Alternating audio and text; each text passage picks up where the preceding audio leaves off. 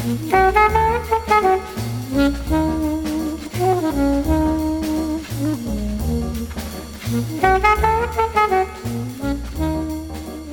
everybody, and welcome to the 291st episode of MTG Fast Finance, the podcast that would like you all to know that Midnight Hunt left us with some very Halloweens. MTG Fast Finance is your weekly podcast covering the world of Magic the Gathering finance, collection management, and speculation.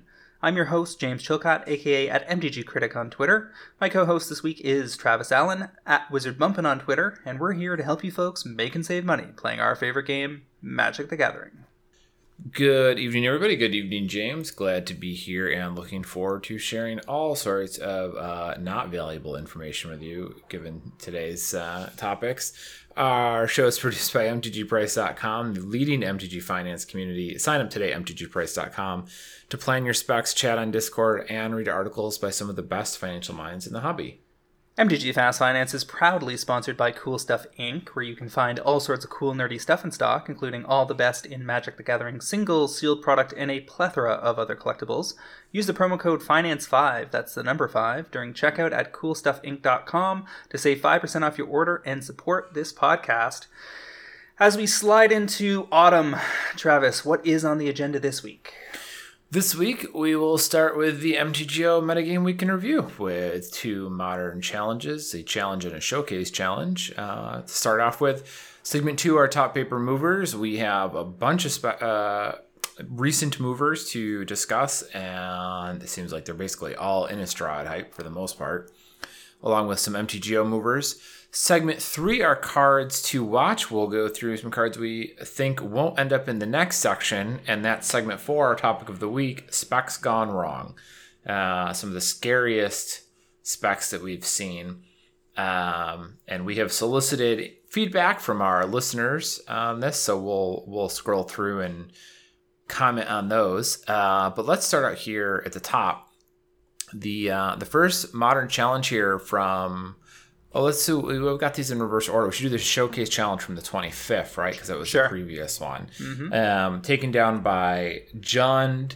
We've got Hammer Time in second. Burn taking third, fifth, and seventh. I mean, that's got to be the the takeaway of this event. Is just Burn putting three copies into the top eight in a format where you two copies seems to be the upper limit for how successful card decks are archetypes are at the And moment. I, and I think you have to read that as Burn knowing what its clock is and feeling that given the the decks that occupy tier 1 and tier 1.5 in this format that they're most likely to face, they feel that they can get their 20 points of damage in. that seems like a reasonably fair estimation. Um, burn is sort of like control in some ways. That if you, I mean, it, it thrives well in a format where there's no, where essentially you're lawless in new formats where just doing damage is good. But once the format gets a little bit settled, it can be harder for Burn to break through. But I think if it gets uh, clear enough and they know precisely what sideboard cards are going to do the work for them, they can have a good a good event, especially if they think the format has slowed down just enough that they can sneak in. I don't know. It's interesting. It'd be it'd be curious to hear somebody, a, a stronger player, pontificate about that. Well, the thing about Burn is it very rarely leads to specs. Yeah, the, well, the that's deck, true. The deck is very hard to place new cards into outside of the sideboard. Tends to be a pretty cheap deck to pull together. Um, it's not clear that the percentage of the modern population that is willing to play Burn has ever grown or shrunk, per se, other than you know uh, whether Burn players pull the deck out of the closet when it starts top eighting like this, and then put it back in later and switch to something else as opposed to it being something that excites the mind and gets gets people to run out and buy relevant cards, as you know we have certainly seen with some of these other lists like Blue Black Mill and Hammer Time and and uh, the thing that won the the Modern Challenge the day after. But to finish up the list, we've got Living End in fourth, Eldrazi in sixth, and Shardless Footfalls running for Brazen Borrower in eighth. So overall, a fairly standard looking uh, modern challenge uh, as of late. Although Jund being on top is certainly interesting now that they have Ragavan, etc., to lean on. Yeah, I mean that'll probably swing here and there, right? Yeah, I mean we, we've seen Jund enough in to, in challenge top eights in the last couple months to now know that if it's not tier one, it's at least tier two or tier one point five. I mean it's it's around, it's doing its thing. It's a better version of the list than they've had in some time, and it seems competitive. Yeah, and I mean Jund has always been a difficult deck to play well. It's it has played on a five percent margin, if that.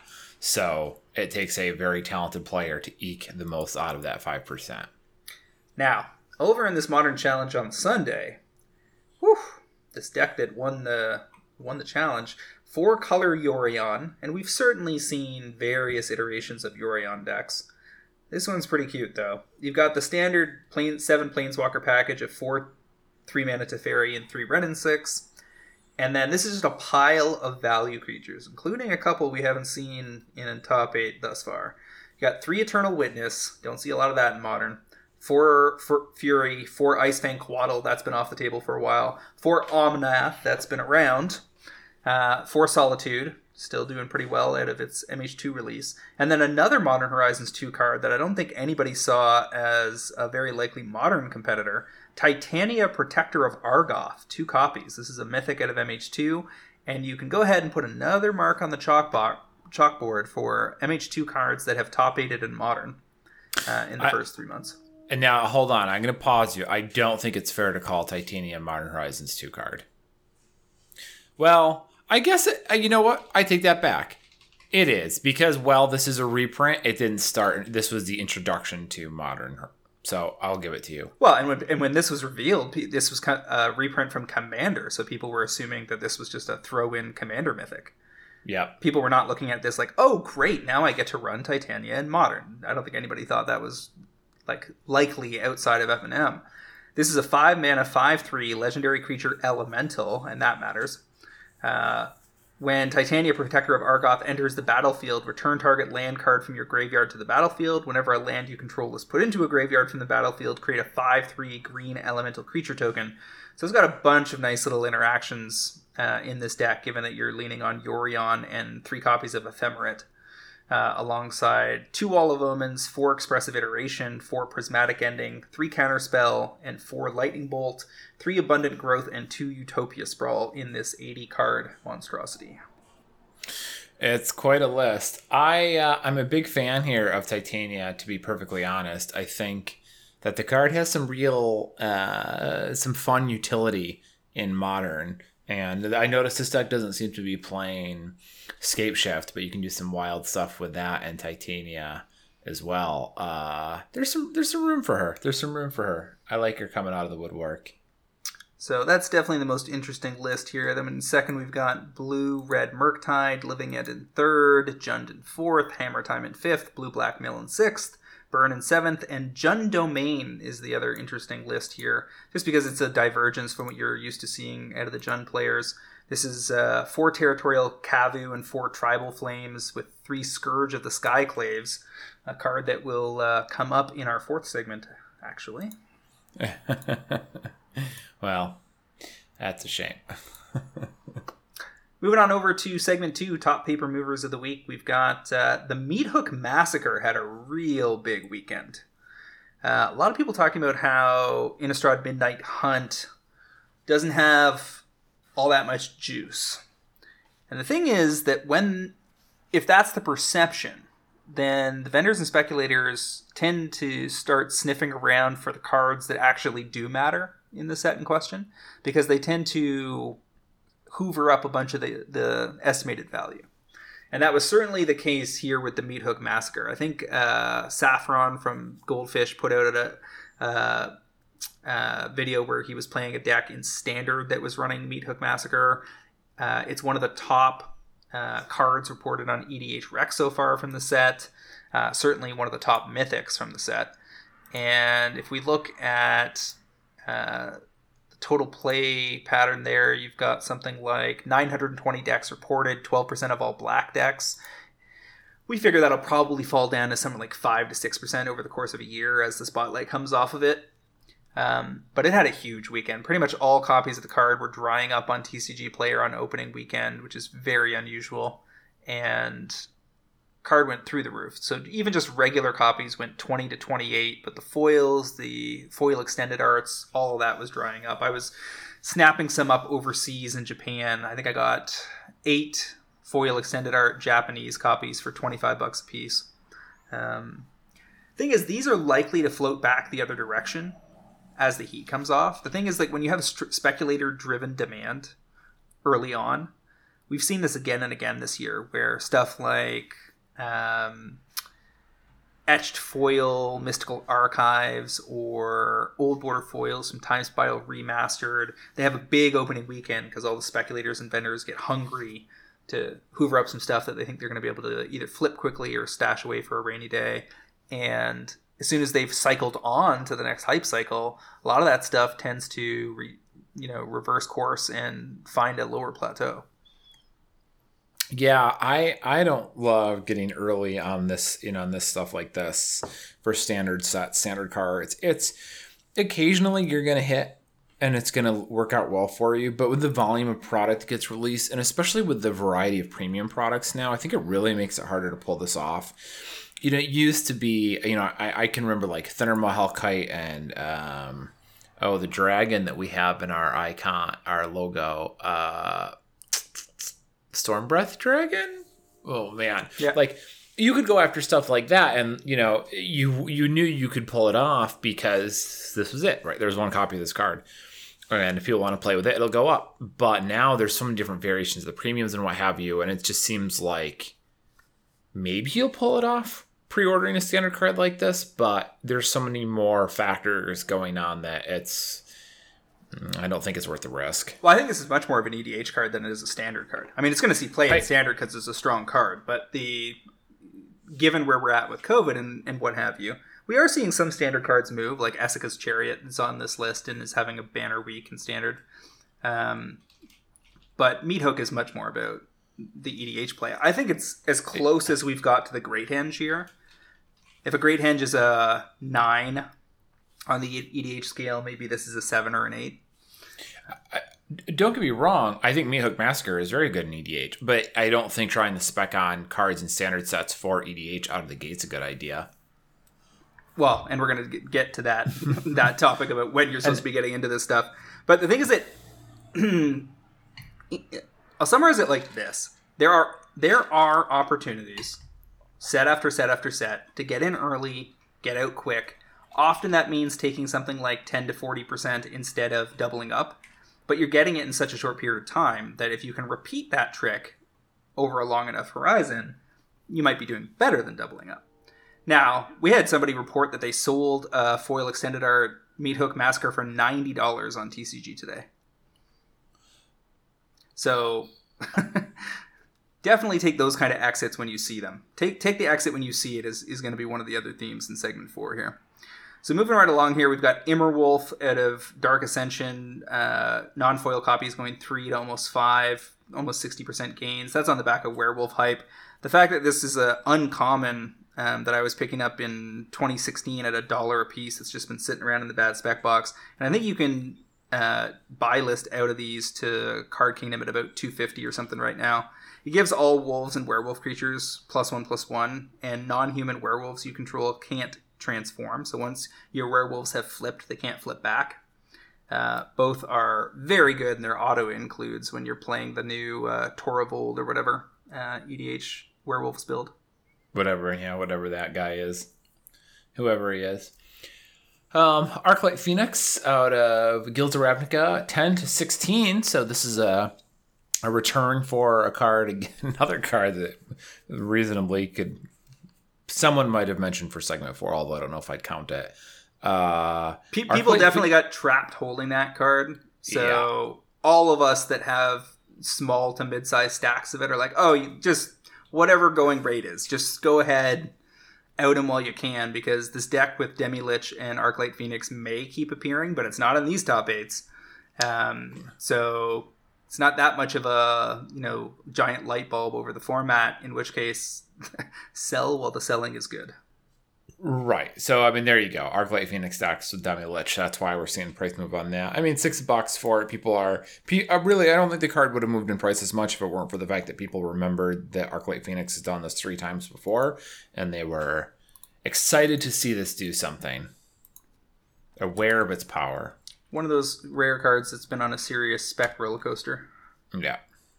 Wand of Orcus here, the three mana artifact from the uh, Forgotten Realms Commander product, uh, legendary equipment, uh, black.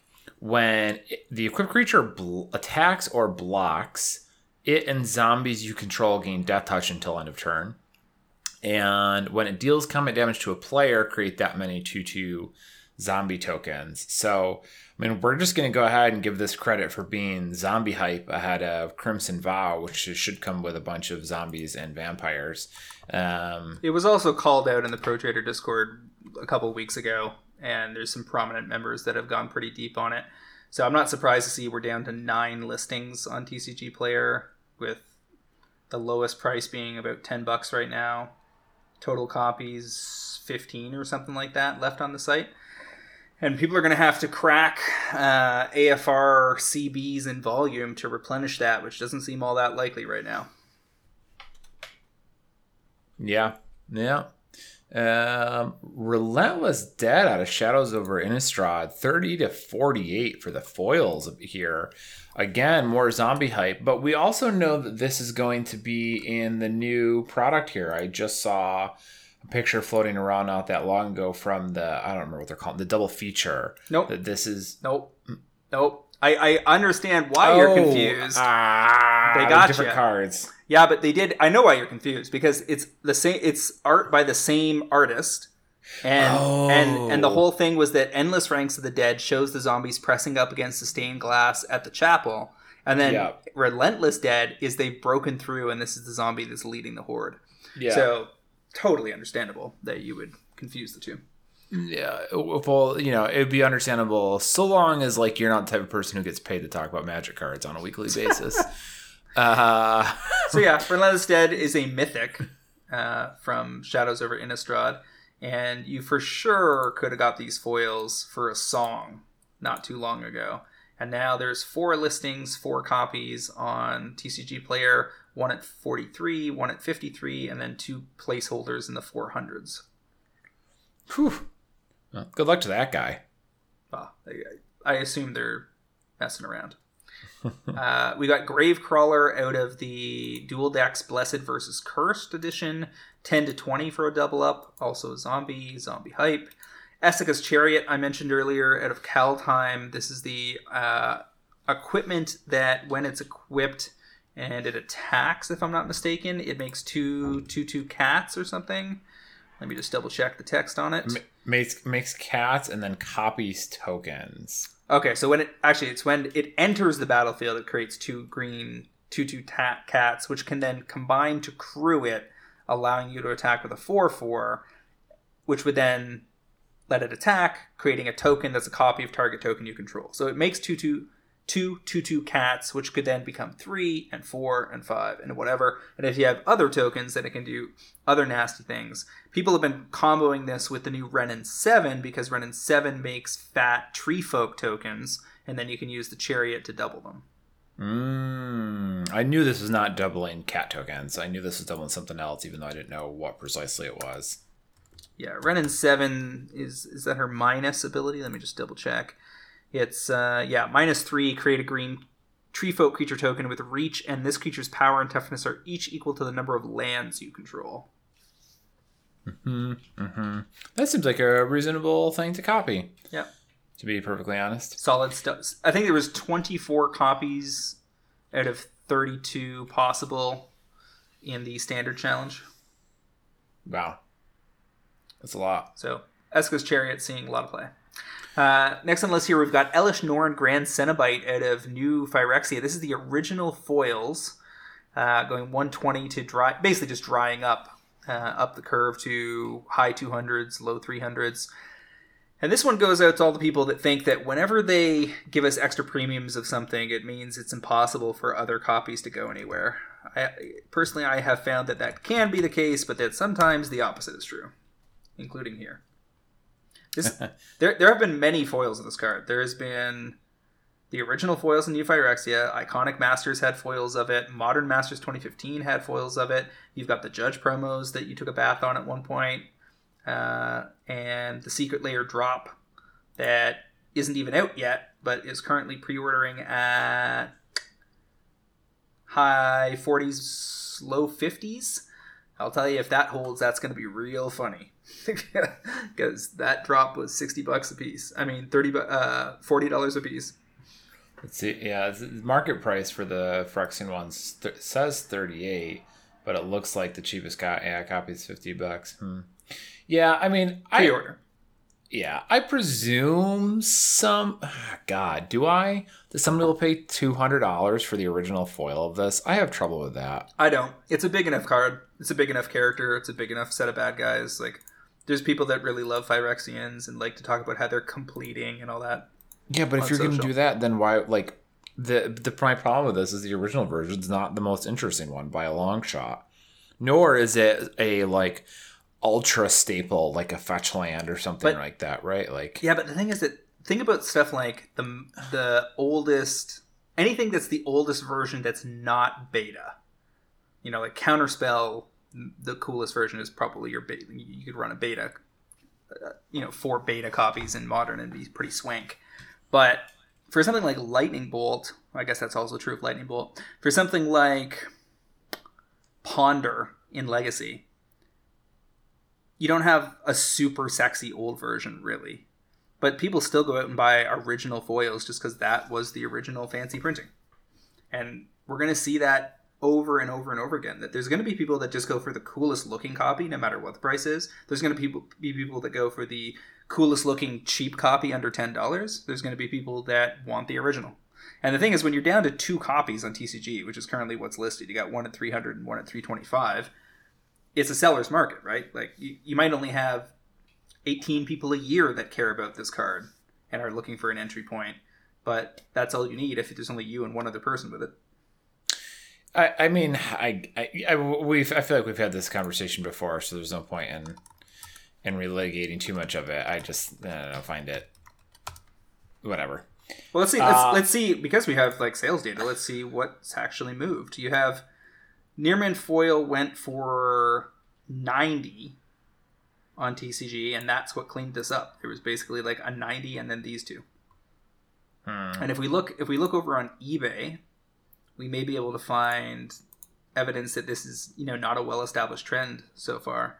Uh, yeah, so foil new Phyrexia near mint on eBay is no more than 110 currently. Now that's not super deep and it ramps pretty hard, but there, you know, if you if you believe someone will pay over 200, eBay's got a couple copies to sell you.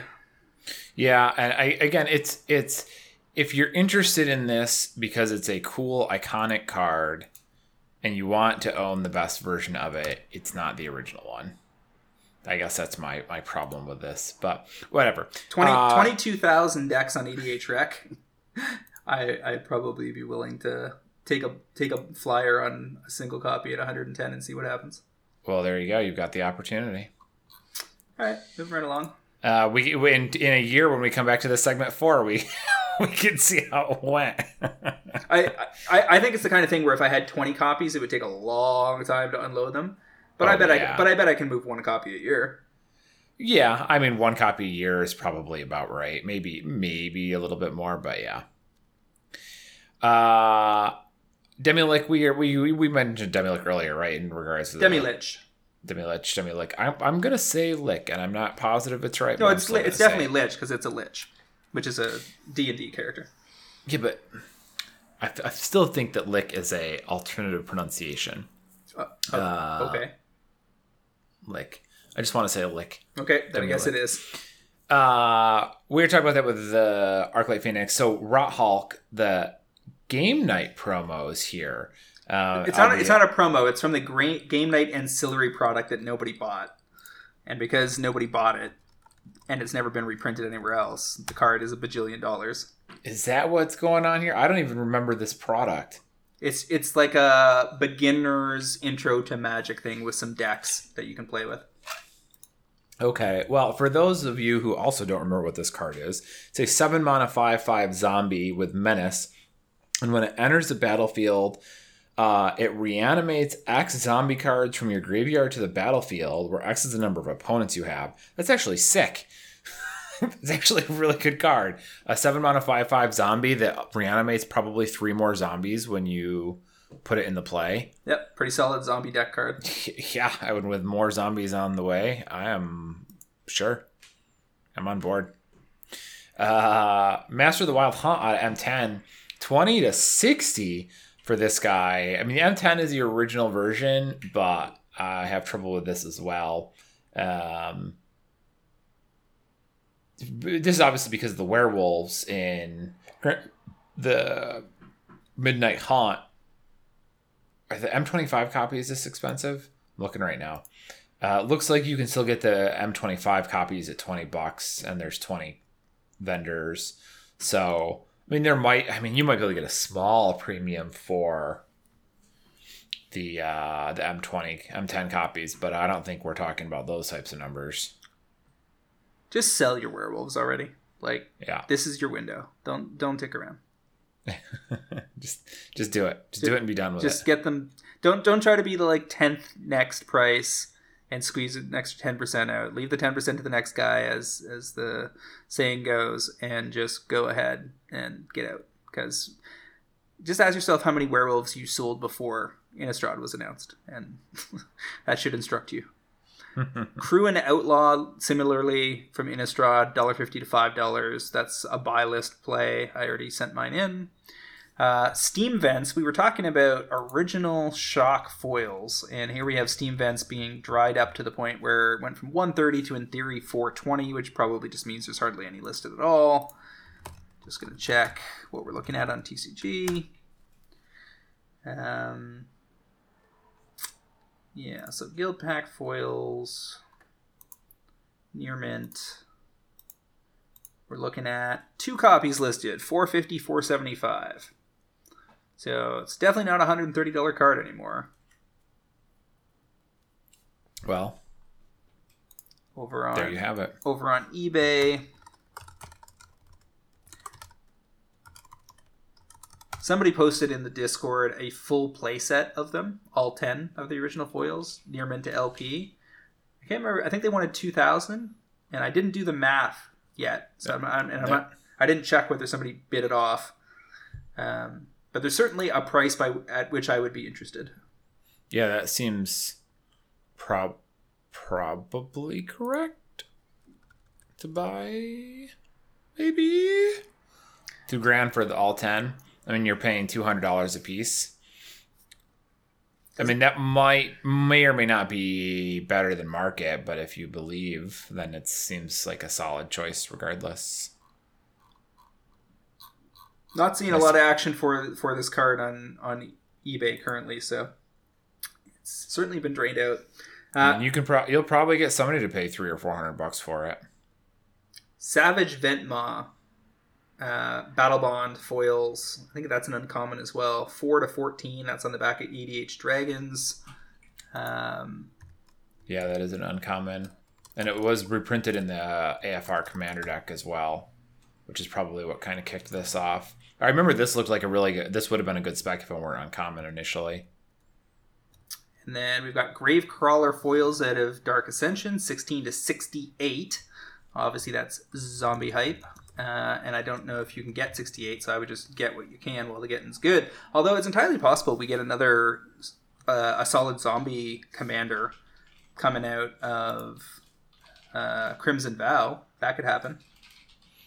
Yo, yeah, for sure. I mean, you know, would I be willing to sell my Gravecrawlers anywhere north of forty dollars right now if I paid sixteen bucks for them? Sure would, but that all that doesn't preclude the printing of a decent zombie commander. I mean, they gave us Wilhelt the Rot Cleaver uh, in the Commander product for Midnight Hunt.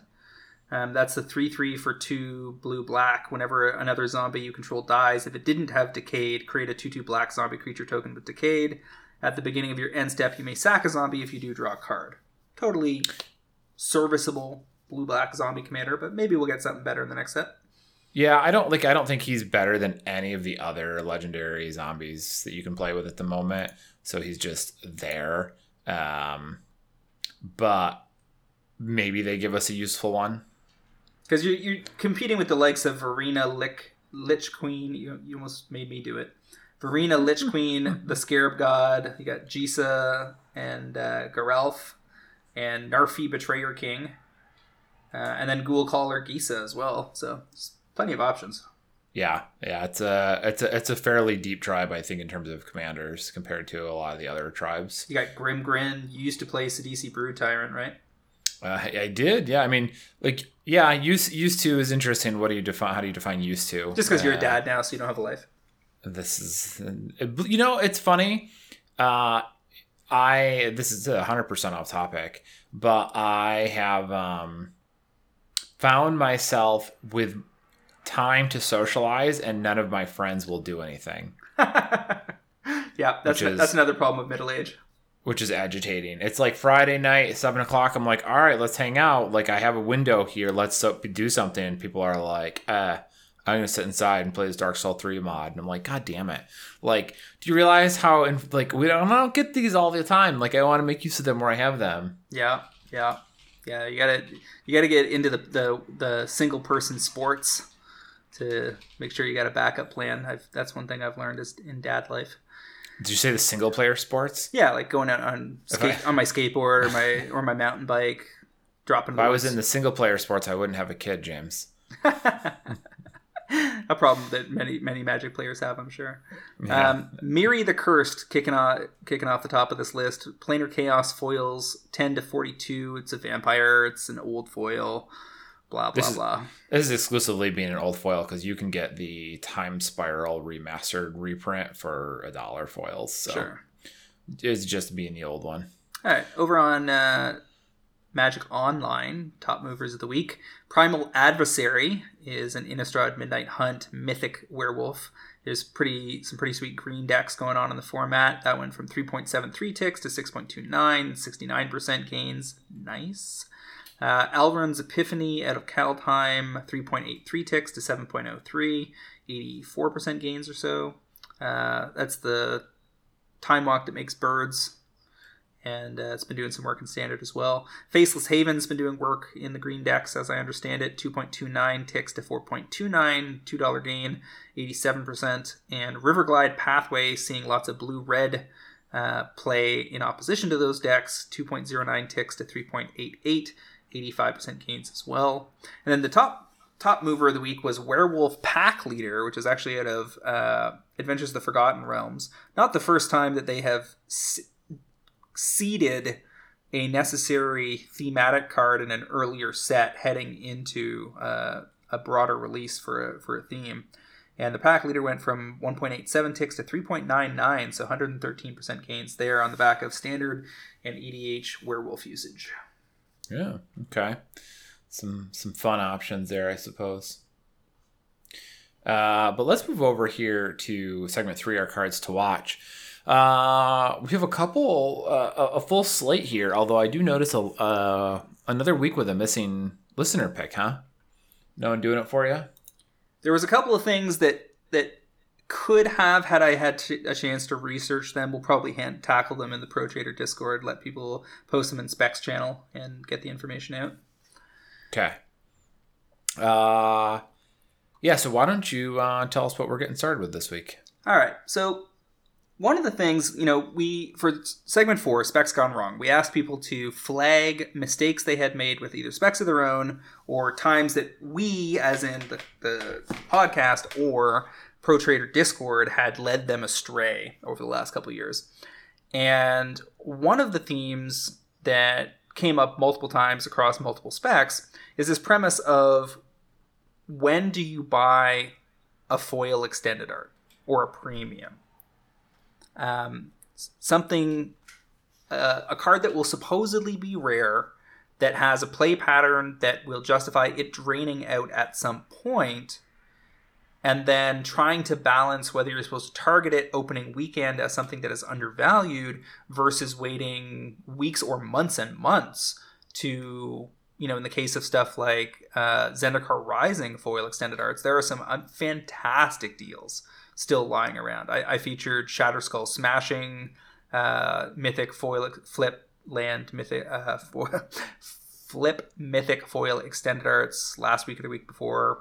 Uh, 10 to 12 dollars sitting around but the inventory is not particularly deep people called out uh, thieving skydiver as something that i called it like 10 to go to 30 or something um, last fall and currently you can get them for four dollars which hmm. uh, prompted me to run out and buy another 12 because that card is not underplayed in EDH. It's in like 9,000 reported decks in its first year or something.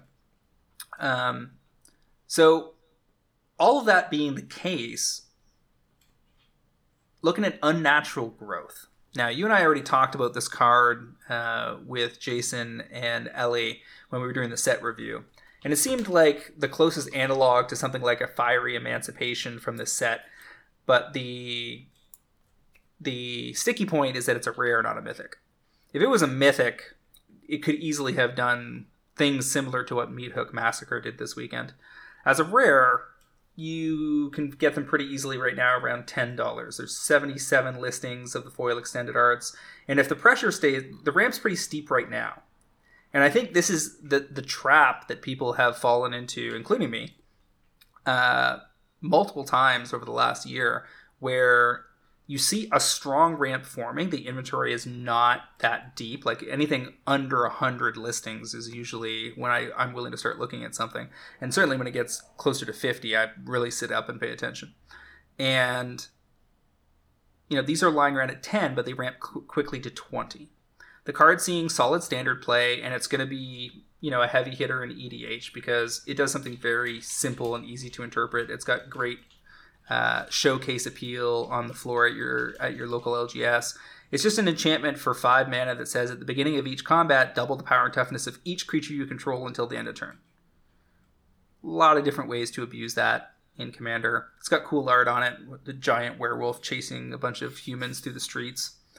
And I think this is a good opportunity to start providing a caveat on picks that are early in the release process, where I'm going to color code them and provide additional notation that says this is a card that I think can go from the from price X to price Y, but you might be able to get it at price Z later that's even lower than price X.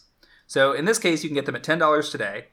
If you're sitting the a fire and forget armchair speculator or a collector, I don't think you're going to be upset to snap this off at ten the the most that's going to cost you is probably four or five dollars. Like if we're looking at something like uh, foil extended art rare thieving skydiver, which I expect is, has a similar demand profile a year out to unnatural growth. Growth might be higher, but not by a lot. Um, you know, if you can get those for four dollars today, a year later, maybe you can sit and wait for unnatural growths to be five bucks. And if you're willing to do that, do that because you're not going to go wrong waiting a year, putting that money to to better use in the meantime, and then doubling back. Just make sure you make yourself a note, because if somebody hadn't flagged Skydiver at four dollars for me in the Discord today, I probably probably wouldn't have popped up on my radar until the end of year review. Um, so that's the call. I think you can get unnatural growth to go mid twenties in about sixteen months. I don't know what the floor is, but it's somewhere between five and ten dollars. I, I so I think that uh, most of this is is pretty good here. Uh, I think the card is very potent, and I think it's going to be very successful in EDH. I w- was inclined to say all of that, and then say, but I don't know if now is exactly the right time to buy it, um, which we'll talk about in three or four picks from now. Uh, but you know, if we're looking at this and saying, "Hey, this is a, a good card," and there could be a bit of a dip, but it's still overall going to be a great choice. And you know, you can pick it up now or you can wait. But either way, you know, you'll you'll be happy with it in the long term. Then I'm I'm fine with it, uh, and I think it's a good choice. Uh, the, the card itself is is going to be bonkers popularity. I would imagine. Um, it's going to be hard for people to resist putting that in their decks for the most part, uh, depending on what you're playing. So I think as a card, it's excellent. Uh, ten dollars for the extended art foils is pretty close to the floor. Um, we might get a couple dollars cheaper, so you can wait. But uh, you know, as long as you're considering that component here, I think it's it's a solid, very solid uh, strategy. All right, what's your first selection?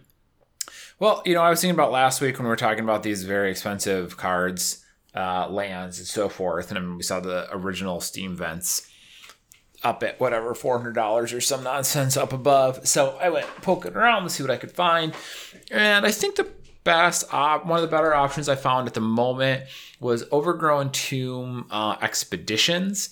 So those are $150 right now for those uh, for those original expedition shocks. Overgrown Tomb seems to be the best ratio of volume of play to cost. Um, Breeding Pool and Hallowed Fountain and Watery Grave are all more played, but are all a good bit more expensive, upwards of 200 and 250. So this is a, a decent bit cheaper than those and barely less played. Got about 85,000 EDH rec decks. I think the peak is Watery Grave at something like 95,000. Uh, the original pack foil for Overgrown Tomb is 250. There's like three of those. So this is currently about $100 cheaper than that. Uh, you know, if Steam Vents is a four four hundred fifty dollar pack foil, then Overgrown Tomb's probably a three hundred and fifty dollar original pack foil, four hundred dollars. Uh, which leaves this expedition copy is basically the next best bet. It's the original, the original premium, and I put in premium quotes as in something other than just a pack foil. Um, and we are quite a, we're a decent number of years away from this at this point and with a couple more years well maybe a couple more months but probably a couple more years these could be upwards of 250 to 300 dollars and you're buying it at 150 now. So you know if you've got a good chunk of cash sitting around and you just want to throw it in a couple places and fire and forget and not have to play tiddlywinks i think you could do a lot worse than this.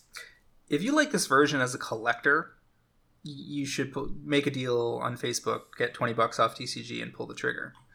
Um, if you're looking for, if you're the, want the fanciest version I can get for cheap, the problem is you're going to have a lot of option. Well, you're going to have the fresh option with uh, when Unfinity releases in Q2. It's probably April would be my guess. 2022. That new unset that's coming out is going to have space shocks, where all the shock lands are located on in outer space. Well, those will be cool, but I mean, we've talked about how the old, you know, these old premium versions still have fans, right? Oh, for sure. And I think it's the thing is that this is from definitely from a collector who specifically needs this copy to finish a set or specifically likes this copy and wants to put it in an EDH deck that they don't plan to ever disassemble or that, you know, they can repurpose this so easily into their next deck. Um, I did like this a lot more when it was 70 to 90 dollars in 2018 and i'm sure we talked about some of these at that point. Um, now that it's in the like 150 to 170 range depending on where you're buying it it's tricky just because you know if it's three or four years to double percentage gains et cetera et cetera. So it is down to 18 listings I think. I mean, don't I, get me wrong. My my claim here is not that this is the best velocity of your investing dollars, but I don't think we say that about any of these usually. Well, they, they, there are a variety of options, and some are certainly better than others. The yeah. I think we're on the same page here. This is this is a collector long term hold play, and from that perspective, you know, people are going to say, oh, but they're just going to put out more expeditions. Yeah, but they just did that. Like, we just went to Zendikar last year. So we're probably going to take a few years off of that. In the interim, they're giving us the space shocks. Then two years later, they'll give us something else. But, you know, super, super fancy shocks are probably safe for the time being, and there just isn't that many of the expeditions lying around. Okay, so it's it's it's the if you're so inclined to invest in that type of thing, I think that's that's your angle here. All right. Uh, so yeah. my next two picks are the number one and number two commander uh, by reported deck play patterns on EDH Rec of the last month. Um, and in truth, this first one has been number one or number two since it was released uh, six weeks ago, and the other one has been top five basically since it came out. Now, this is interesting because typically you don't want to call out a commander. It's very rare that a commander, unless they can appear in the 99 for other commanders, um, will be the correct play. Often, when you see a commander come out, you want to figure out what are the must include unique cards that haven't been gotten reprinted in a while, so you can go after those instead. And there was certainly some of that going on around uh, this commander. I'm talking about Prosper Tomebound, the extended art version, down to just 14 listings on TCG Player, and the gaming company, the uh, master cracker of the platform, has 31 copies in stock at 12 bucks a piece. And then you got hardly any in the hands of anybody else, and then a pretty steep ramp up up up the wall. These don't come out of the commander decks. These come out of the uh, Adventures of Forgotten Realms uh, collector booster boxes, and the EV on those is low enough that I suspect gaming company is not going to be cracking more of them anytime soon, if ever. Now, if somebody unloads inventory on them and they get a low enough price on it by buying a lot, then you could definitely see more walls pop up on anytime over the next year. But it's a bit of a maybe it will, maybe it won't kind of situation. In the meantime, these are draining out.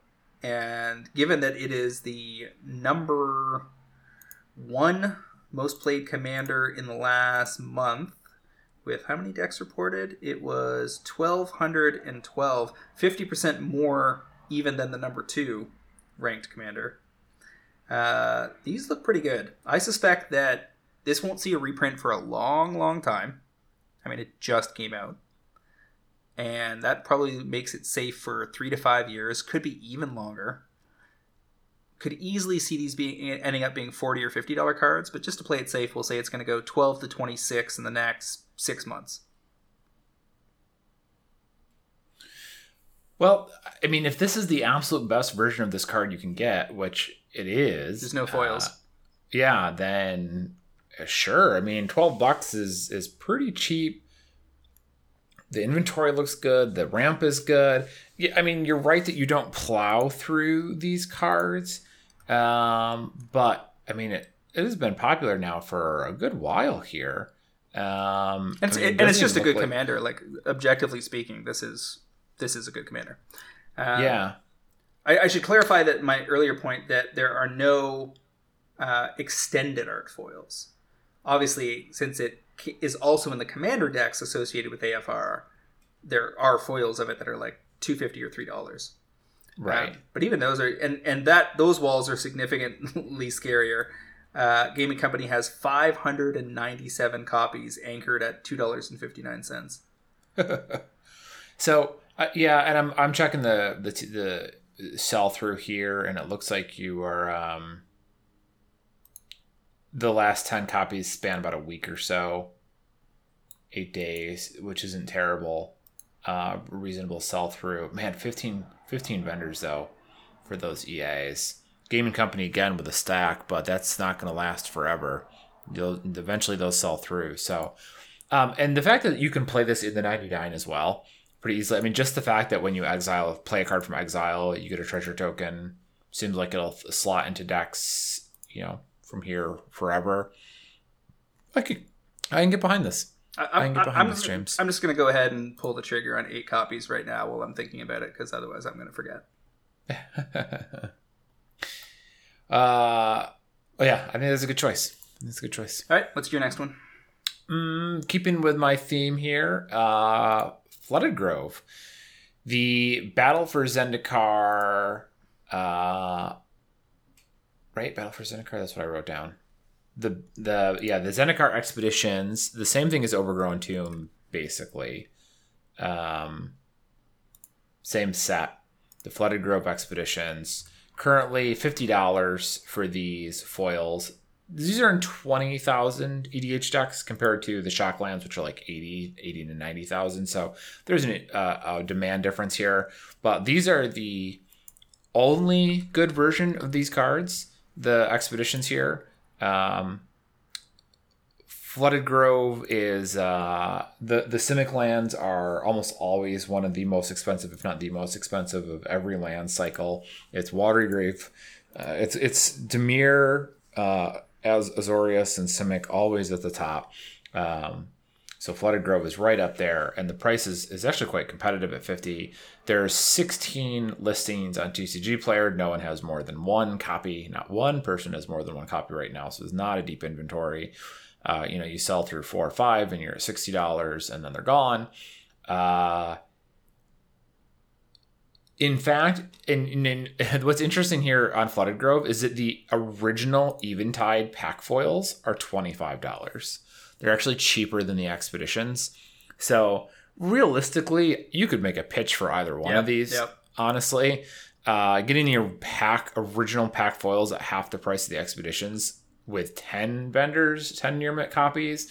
Eh, you can see that you buy that too. Either one, I think is fine. You know, I think the average player going to buy a flooded grove is going to get the expedition one if they want to buy a cool copy because they just look cooler and no one really cares about the most players don't care about the eventide pack foil but for those who do it's there so take your pick here i think either one is a good choice i wrote the expedition one on the sheet but uh, if you listen to the cast you get the free bonus pick Very similar to my Fetid Heath call episode 289, and it's right in the same ballpark. I like this better than the Overgrown Tomb just because there's more room to grow. This is you can still get these under 50 bucks. Isn't isn't that many of them left on TCG and similar platforms, and they're just going to edge up over time, five ten dollars every few months until there's basically none of them left, and then they're going to be sellers market 150 200 plus. Now, yeah, I will tell you that I the original pack foils you can take a shot at. I don't love them. I, I should say the the challenge there is that there are several other foil copy like normal foil copies of Flooded Grove. That use the same art. Yeah, they use the same art. So there's double masters and masters 25. You can get pack you can get foils of those for a lot cheaper than $25. Uh like 7 bucks. Yeah, 8 bucks. So the Eventide one is essentially distinguished by the set symbol and the lack of a holo stamp at the bottom. So just be aware that you're really banking on that original printing if you happen to go that route. Fair enough. My uh, final selection of the week is the second most played commander in the last few months, uh, and one of the top five of all time. Atraxa Praetor's voice at a double masters. In this case, I've already made money on the borderless and borderless foil Atraxas that we bought into this time last year, um, and I don't have a lot of those left. I think I have some Japanese that I just posted not too long ago. Um, but I'm looking at the just regular double masters non foils here. So these are the ones that you would be getting out of Double Masters booster boxes, not out of the VIP packs. Uh, and this is down to 43 listings near mint on TCG Player. So you probably have something like 60 or 70 copies total. And you can get copies around $20, ramping eh, modestly up towards 30 But the reality here is every single day, new Atraxa players are deciding to build Atraxa in one of a variety of ways. And you know, if we just look at sales from today, we've got an LP, four near mint foils, uh, two near mint copies. So you've got like a solid, steady drain of both foils and non foils that are just evaporating. And when are they going to reprint Atraxa again? It's already caught two reprints uh, Commander Anthology plus no three total, including the borderless versions, I believe. Um, you've got yeah, Double Masters Commander 2016, which is the original, the Commander Anthology, and then the borderless versions. We got Double Masters Part Two coming next summer. There's no way they're going to print Atraxa again in that set, uh, and there's nothing else on the agenda that could that has any real likelihood of including Atraxa. It can, it will, I would imagine, at some point be a Secret Lair card, but I think you're probably going to have plenty of time to get out ahead of that. They could announce it tomorrow, but they're just as likely to announce it three years from now. Yeah, I Atraxa could go a long ways without a reprint, no doubt about that. Um, you're definitely looking for a volume play here. Uh, you know, if you're just buying the basic one for for twenty bucks, but it continues to be unbelievably popular. I, I yeah, I, I, I mean, I agree that the the danger here is the reprint, right? Um, but without a reprint, you're just going to keep bumping up. But I could see these forty bucks for that commander. CK backstops your play at 12 cash, 1560 credit, so you got about 75% security. That helps a lot. Yeah. I think this is I think this is a solid gainer uh, every year, so long as you manage again to get past the reprints. That's that's that's the hook. I mean, for that matter, the the backstop on your masterpiece flooded groves is 33 cash, 43 credit. Yeah. Uh, and and they offer 27 credit on the eventide lands. Jeez. Um yeah, so I think these are solid. I think I think I think these will pay off. You just have to be a little bit of a gambler to get into hope, you know, just like, do I think that they'll reprint these in the next year or not? Um, and if they don't, I mean, they'll probably be 30 bucks by this time next year. So you really don't have to wait that long to, to come out ahead, I think. Yep, seems solid to me. So I'm calling 20 to 35 on that, 75% gains in, say, 12 months. Okay.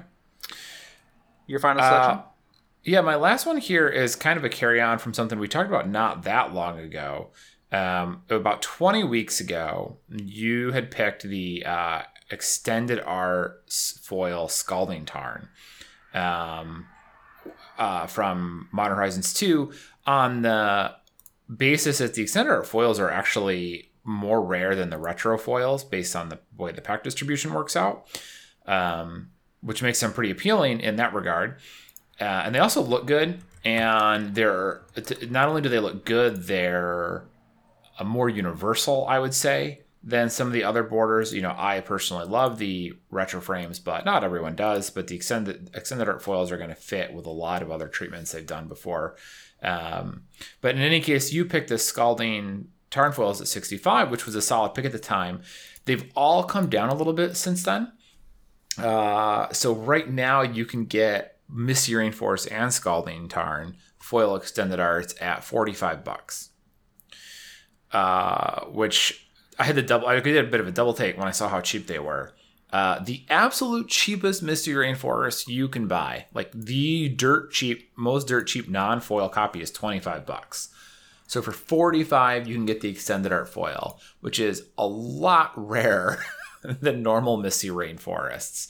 Uh, again, these are you know whatever eighty thousand EDH deck EDH rec decks. Everyone who plays any constructed format infinite Misty Rainforest. Infinite yeah, play. right. Just yeah, I don't think you can realistically have a card that has a higher play pattern. Uh, so I think that 20 weeks ago when we talked about them at 65, they looked like a good choice, and I'm sure I agreed with you then. We have, I'm pretty sure we have found the floor here. The price graph certainly seems to have leveled off. I think that like I can't reasonably see these getting much cheaper, right? Like these aren't going to be thirty five dollars. I can't fathom. No. So, I, I think grabbing these at, at forty five dollars right now and then hanging out for a yearish, and you might be able to double 80 90 bucks seems pretty reasonable here. We've come a long way from me arguing that old border foil scalding tarns were thousand dollar cards to them being what 70 or 80 today? What, what, are, we, what are we getting? Uh, I, I, I yeah it's around there. I saw misty's i think we're at 70ish uh scalding tarn foil old border 80 however 56 listings of those and then looking over at these extended arts, the Scalding Tarns 81 listings, and then Misty does look better because there's 64 listings. So you have you know 25% less roughly listings but you can get in at about the same price. That says to me that you're definitely supposed to be buying the Misty Rainforest it also says that i was definitely early on the Scalding Tarn call back in episode 277 which was june 22nd to go 62 to 120 the thing is this is going to be as is so often the case when i'm wrong it's going to be about being in too high it's not going to change the end game, which is still going to like these Scalding Tarn foil extended arts are going to be worth hundred dollars plus. It's just a question of whether that's six months or three years out from now.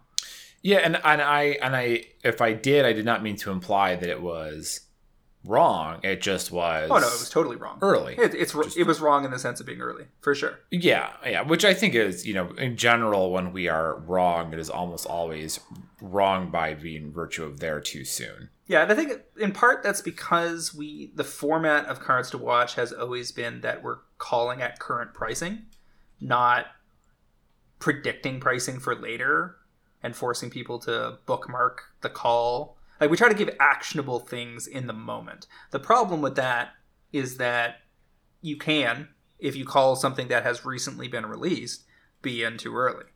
And, you know, that's going to be a constant theme uh, unless we switch how we handle that to do what I did earlier on the unnatural growth thing and say your target low here is somewhere around five or six bucks. Um, that said, I would not have predicted that the Scalding Tarn OB uh, extended art foils would get down to 45. I would have said, Yeah. Hmm. I if, if I was ca- saying that O- OBF Tarns and Misties will eventually be thousand dollar cards, then in the same conversation, I probably would have said that the extended arts were I don't know, hundred to two hundred dollars or something. The so forty five seems very solid to me. Like I don't I don't know what the timeline here is for these to be a double up. If I had to go on record right now, I would say it's 16 months. Maybe it's 12 months, but it could be sooner because if if the drain is reasonable, and if we look at the drain inside TCG, almost There's 60, 62 vendors on TCG Player right now with the Misty Rainforest EA foils. Now, now, the, now the thing to consider is that the vast majority of sales, well over 95%, are the non-foils Yeah. for the extended Now- arts. What what is interesting is you're absolutely right, and which does raise the question: maybe the extended art foils are worth, or the extended art non foils are worth buying too. But uh, it it almost obscures the data on the extended art foil sales because there's so many in the sold in the last day, two days, the non foils that like I don't know of any foils that have sold at any other rate. Like how how, how like. I don't have any sales data prior Well, no, to you yesterday. Can, you can load more sales and keep going down the list. Oh, did they add that button? That was not there before. So here's the point I would make. If I look at how the velocity of old border foils versus foil extended arts, it does look like the FEAs are stuck in the middle, where they're moving. That the, the people that want the highest end version are going for the OBFs, and so I think you could make the argument that you should at least look at the Misty Rainforest OBF, which is currently at. Let me just pull that up. Like 70. Right in that ballpark. Uh, no, you can get OBF foils at 60, 60. which seems very attractive. Uh, they they absolutely added that load more sales button, by the way. That is not has not always been there. But yeah, it looks like you're getting one to two EA foils a day then. So uh, which is a pretty good sell through, I think. That's uh that's healthy. I think the OBFs though are card like moving moving at like twice that rate. They're selling th- four a day. No, like I think you're only moving about one FEE, FEA, and I think you're moving about two OBFs on average. Would be my guess based on the data I'm looking at. Let's see. One on the 26th, 25th, 25th, 24th, 23rd, 23rd, 22nd, 21st, 20, 20th. Like, yeah, 1 to 1.5 a day. Uh, yeah, I mean, the OBF foils are solid too. Don't, I mean, we obviously both really like those, and I think we essentially already picked all of that to begin with. So, Like I'm getting pretty close to dropping another thousand or two thousand, and treating these like masterpiece Sol Rings when they were at their lows. Uh, it is very tempting to do that. I don't disagree. It feels like we should. because it's a longer term play. I don't think you could. If there's no fast flips in your future because it's going to eke up, you know, a dollar or two a month as it starts to drain, and it can get knocked back by people opening additional MH2 collector booster boxes. Think about that is those are going to start to drain out, and they're also going to be worth a lot of money down the road because this set. I, I've told people in the Discord that and it, you know there's very rarely any argument that Modern Horizons 2 is the best Magic set ever. It, it has the highest number of powerful staples across the formats that matter right now, which is Modern and EDH. Um, you know, we see Titania breaking into Modern today, and that's just like the 26th new Modern staple out of that set, or something like that. It's getting, getting to the point where 40% of all the top 50 cards in Modern are from that one set. Pretty ridiculous.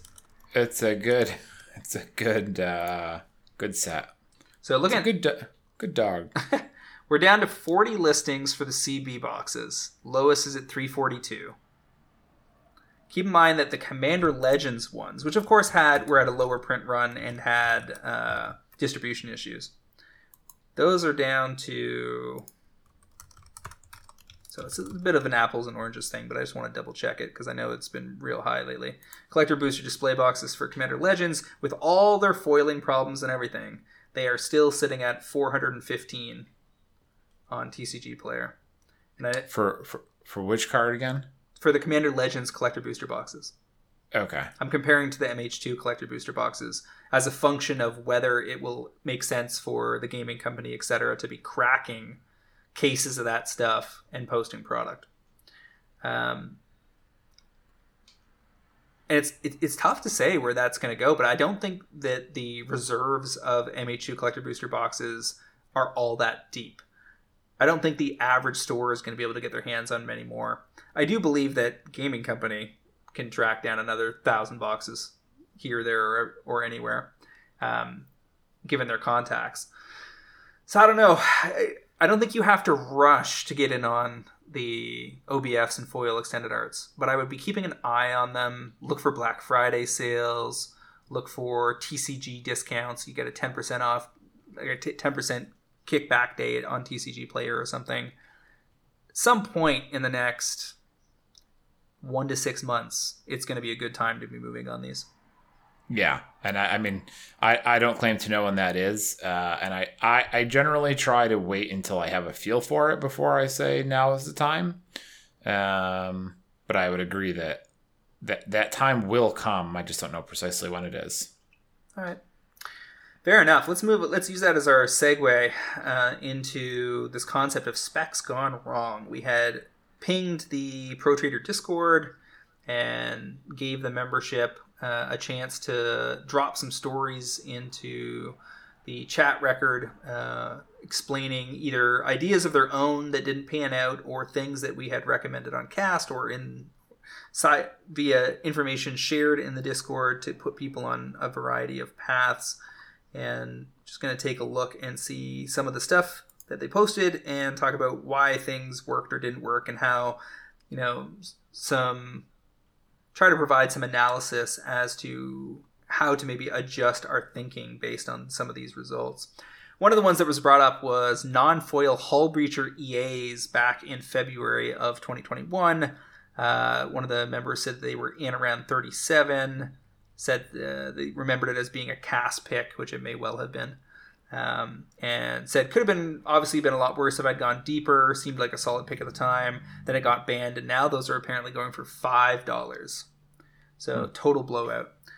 Now the thing I would that's worth flagging there is that a wasn't super obvious Hullbreacher was going to get banned. Uh, and when you have a bit of a surprise ban, because Hullbreacher was obviously one of the more broken cards they have printed into that format in years. But there's lots of other broken things going on in the format. Like the format supports Gaea's Cradle, so did Hullbreacher really need to go? CAG said yes. It's, so it's it's it's uh its crime was not being overpowered, but being unfun and overpowered. Sure. I mean, here's the thing. Remember the comment earlier about clock your exit, right? The, these took off so hard, so fast. There was a three month period before it got banned where you could get out. Hullbreacher was banned on. It was banned on.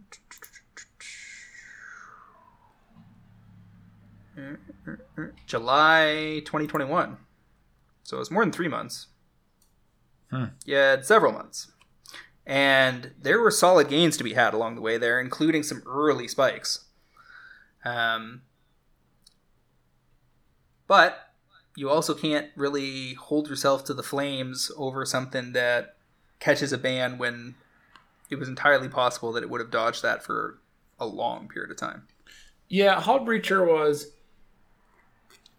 Let's see. I think you know, but at at the top here, I just want to say that I think that the the trend that I saw in browsing all of these bad picks was not that they were bad choices. It's just for whatever reason it didn't pan out correctly. That could be because meta shifted, cards cards got banned, uh, things just didn't get taken up as much as we roughly anticipated. There's a real difference between making the right choice with the right info with the information you have, but it not working out for exterior reasons that were close to unpredictable, versus making the wrong choice with the information you have, which I don't see nearly as much of really at all when I'm browsing through these cards people are pointing out. Um, and it, one of the ones, for instance, that jumped out at me was someone was talking about Goblin Engineer, right? Not nah, Goblin Engineer. Yeah.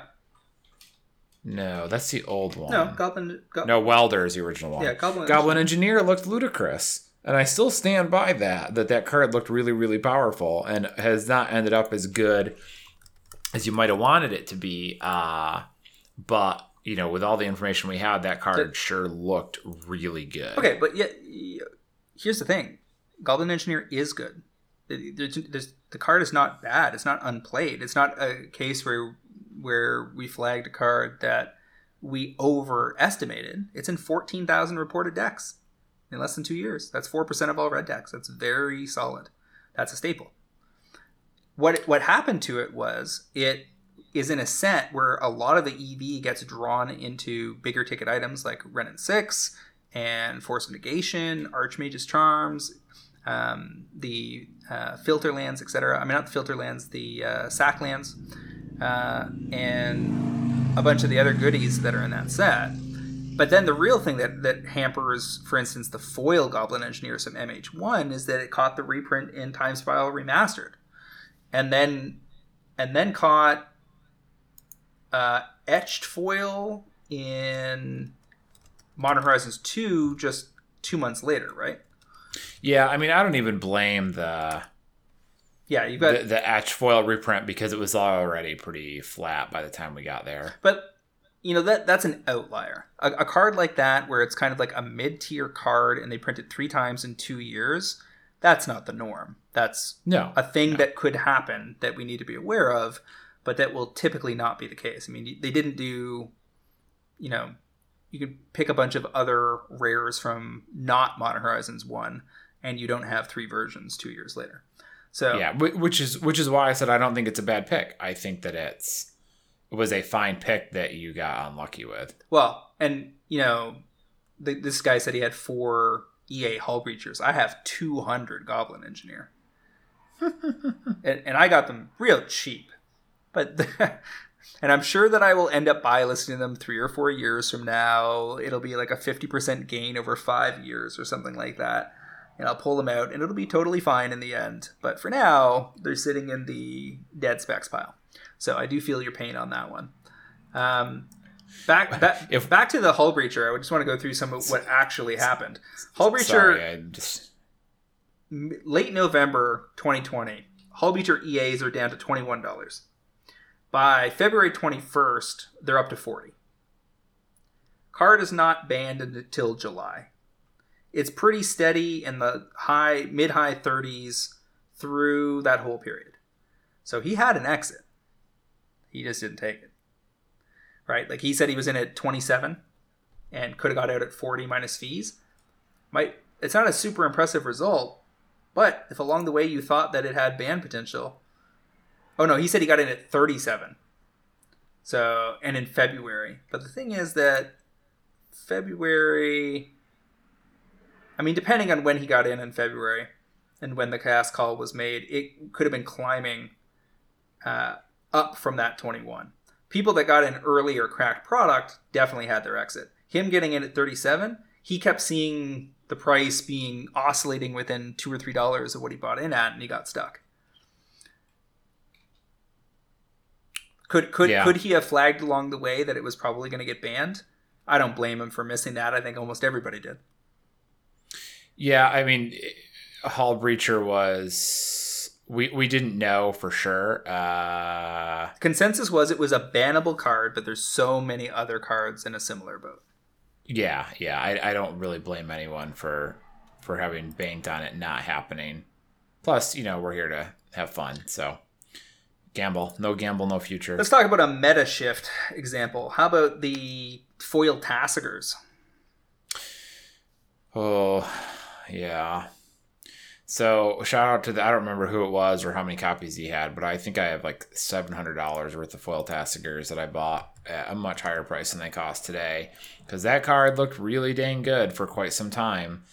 Uh, and I was convinced. I think they were like ten or fifteen, maybe twenty when I bought them. And I was like, yeah, like these are lighting up modern. They look really good in, in legacy as well. And you know, I I don't remember how much we talked about EDH back in the day, but they looked pretty solid, and now they're like a dollar. So that's a bummer. So if you look at Tasigur foils from it's basically just this huge downward trajectory from the mid 2000 teens down to about July of 19, uh, uh, June or July of 2019, where they hit about five dollars and then just kind of sit in between three and five dollars from there on out. And then, of course, the, this is another example of a card that they gave us the reprint on in Time Spiral Remastered in the old border version, and they coughed it up. It was also an Ultimate Masters box topper with excellent art, by the way. And those foils go for fifteen dollars. so it's going to be pretty tough for the people that got in on regular foils at twenty bucks. But it's important to understand what happened there. Like Tasigur was doing a lot of work in standard Mm-hmm. in in that season, and it was starting to creep into modern, and it was seeing play in EDH. And I would I would bet that Tasigur's EDH numbers are pretty solid, right? Uh, yeah, I don't know off the top of my head. As a commander almost three thousand decks, and outside the ninety nine or in the ninety nine just twelve hundred, so not particularly solid. Um, but at the time, it seemed like a tri format card. Mm-hmm. And we didn't have Murktide printed yet. Uh, Delve creatures were few and far between, and it would, you saw decks running combinations of and then one or the other of Tasigur or Gurmag Angler for some time. And I remember buy listing Gurmag Angler foils at one point and making some money. Um, there were certainly exits early early on in Tasigur, and I think stores made a lot of money flipping Tasigurs through the buy list process uh, 2015, 2016. Yeah, I mean, I think my plan was uh, I'm going to make a make an investment in a card that looks really good. I'm going to put some some real money into it, and this is going to hit well uh, because this card is excellent. It has all the great number. It looks great in every format, and even though it's kind of pricey, that's okay because it's going to get more expensive. It's going to get more popular. It's going to get bigger, and then I don't know exactly what happened, but that didn't, and now it sucks. Yeah, and and the and the thing with those is if something if you have a stock, a card or whatever that goes, you know, you got in at hundred and it drops to six, you, you and you can get three on the buy list, you may as well just hold on to it. If it goes hundred to sixty, those are different opportunities. That's that's where you can recoup enough of the capital to make it worth your time to go through that process and then repurpose it in theory to something that's actually going to have greater acceleration. And that's that's an opportunity that people skip far too often where they don't want to take a loss. But the thing is if you see a win on the horizon and you feel much more confident about that win, repurposing you know that sunk capital if the exit is available via buy list or, you know, you can get out minus 40% and then start rebuilding, you should do that. Like you, you have to get comfortable with taking the losses. You can't win all the time. I have Never. I've Never. I, I could spend four hours going through my bad specs box here and we wouldn't run out of things to talk about. The key is that I win way more than I lose. And when when uh, when I feel really good about something and it feels like a 10 out of 10 op, I'm not scared to go deep. Um, and buy what, 25 masterpiece Sol Rings or whatever. The he's got some other good stories that are worth taking a look at. He said he bought an array of 40 foil Eldrazi. Uh, Thought-Knot Seers, Reality Smashers, Matter Reshapers, Eldrazi Mimics, and Eldrazi Displacers, all post Eye of Ugin in early 2017, but they all went nowhere but down or totally flat after four to five years at, from initial buy in. Despite Eldrazi being played in Modern, even the strongest of them, TKS, because it's played in Eldrazi uh, hasn't budged more than 20% in four years. Still sitting on a stack of a dozen foil TKS, just waiting, waiting. I mean, that's I talked about foil TKS and Reality Smasher last week, and and settled on Reality Smasher as my pick, just because the uh, the red deck, interesting red deck in Modern had popped up, and the uh, Reality Smasher foils were available at nine dollars, and there was only 18 listings left on TCG. So it's another one of these cases where something fell out of the meta and just got shunted to the side for a period of years. And people are still buying the card, but there's no like like strong impetus to magnetize uh, a bunch of people buying foils of the card uh, until this red deck shows up. And if the red deck disappears again in two weeks, then those Reality Smasher foils aren't going to go anywhere. So, you know, the understanding the play pattern and what the risk profile is of the play is important. And that's why I say things like, you know, werewolves are hot this month. Sell those werewolves. Whereas something like a Steam Vents Guildpact foil, I don't think you need to be in any rush to sell that. You could just sit on that and collect 10 to 20% returns per year for some number of years before it hits its eventual peak. Yes, yes, I, I, yeah, I would agree with that. I think that's a, a, fair way to approach it. I, sorry, I'm just I'm just reading through the rest of the Discord here and, and finding all the the answers that people are putting in, and, and overwhelmingly, I'm just like these aren't bad picks; they're just picks that didn't, didn't turn out the that, that were very reasonable with the information you had at the moment. Um, which is good, right? Like that's good that that's what I'm seeing as I'm browsing through here because people are making reasonable decisions. And I've seen that they're blaming themselves like for not knowing the reprint. The one guy I talked about the reprint cadence, and it's like, but you you're not going to know that. Like that's not it's not on you. They're like they Oracle Multi went forever without reprints, and then they printed Goblin Engineer three times in two sets. Like. It, and and I don't and I think reprint cadence is probably uh, a piece of the logic here that's worth exploring a little deeper, because though we are certainly in the era that has the greatest number of reprints, we're also in the era where they're printing the greatest number of new cards. And mm-hmm. we're in the era where we're automatically today and then tomorrow and then the day after that is going to be the time where Magic has the most number of total cards.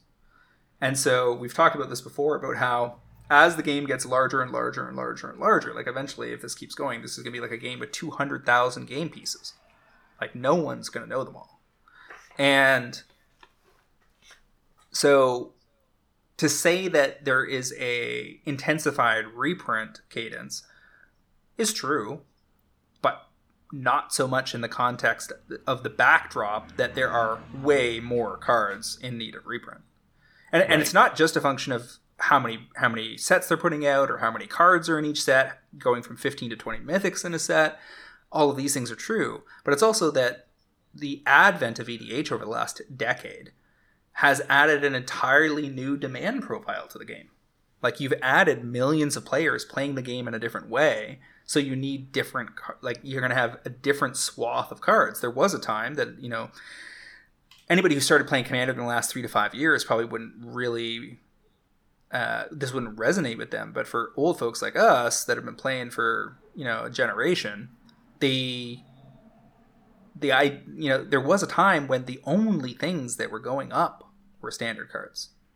Oh yeah. Like, all that mattered yeah. was what was getting played in standard that week. There was still, you know, people were buying and selling duels, and back Black Lotuses were changing hands for a thousand dollars and whatever. But that was on the collector side of things, and it was so minor from the average shop's perspective versus the standard action.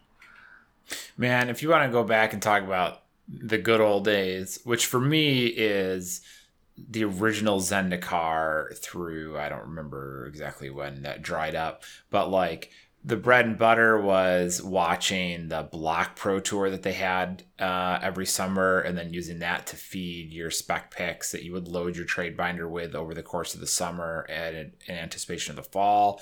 It was buying it was trading for the land. Notice i'm saying trading uh, trading for whatever the current set of lands were that had been printed in the fall set knowing that those would come out uh, and double and triple in price next fall when the new land cycle came out and people doubled back and needed the old ones and they weren't as readily available anymore. Like that was what you did. I just flipped standard cards all the time. And then uh, modern a little bit modern grew of course uh, you know and you could sometimes get your angle but yeah standard was where it was at man well watch the star city results on the weekend and that was what you were doing well i have this other big shift in the analysis profile for specs is this whole fall rotation doesn't matter as much right now.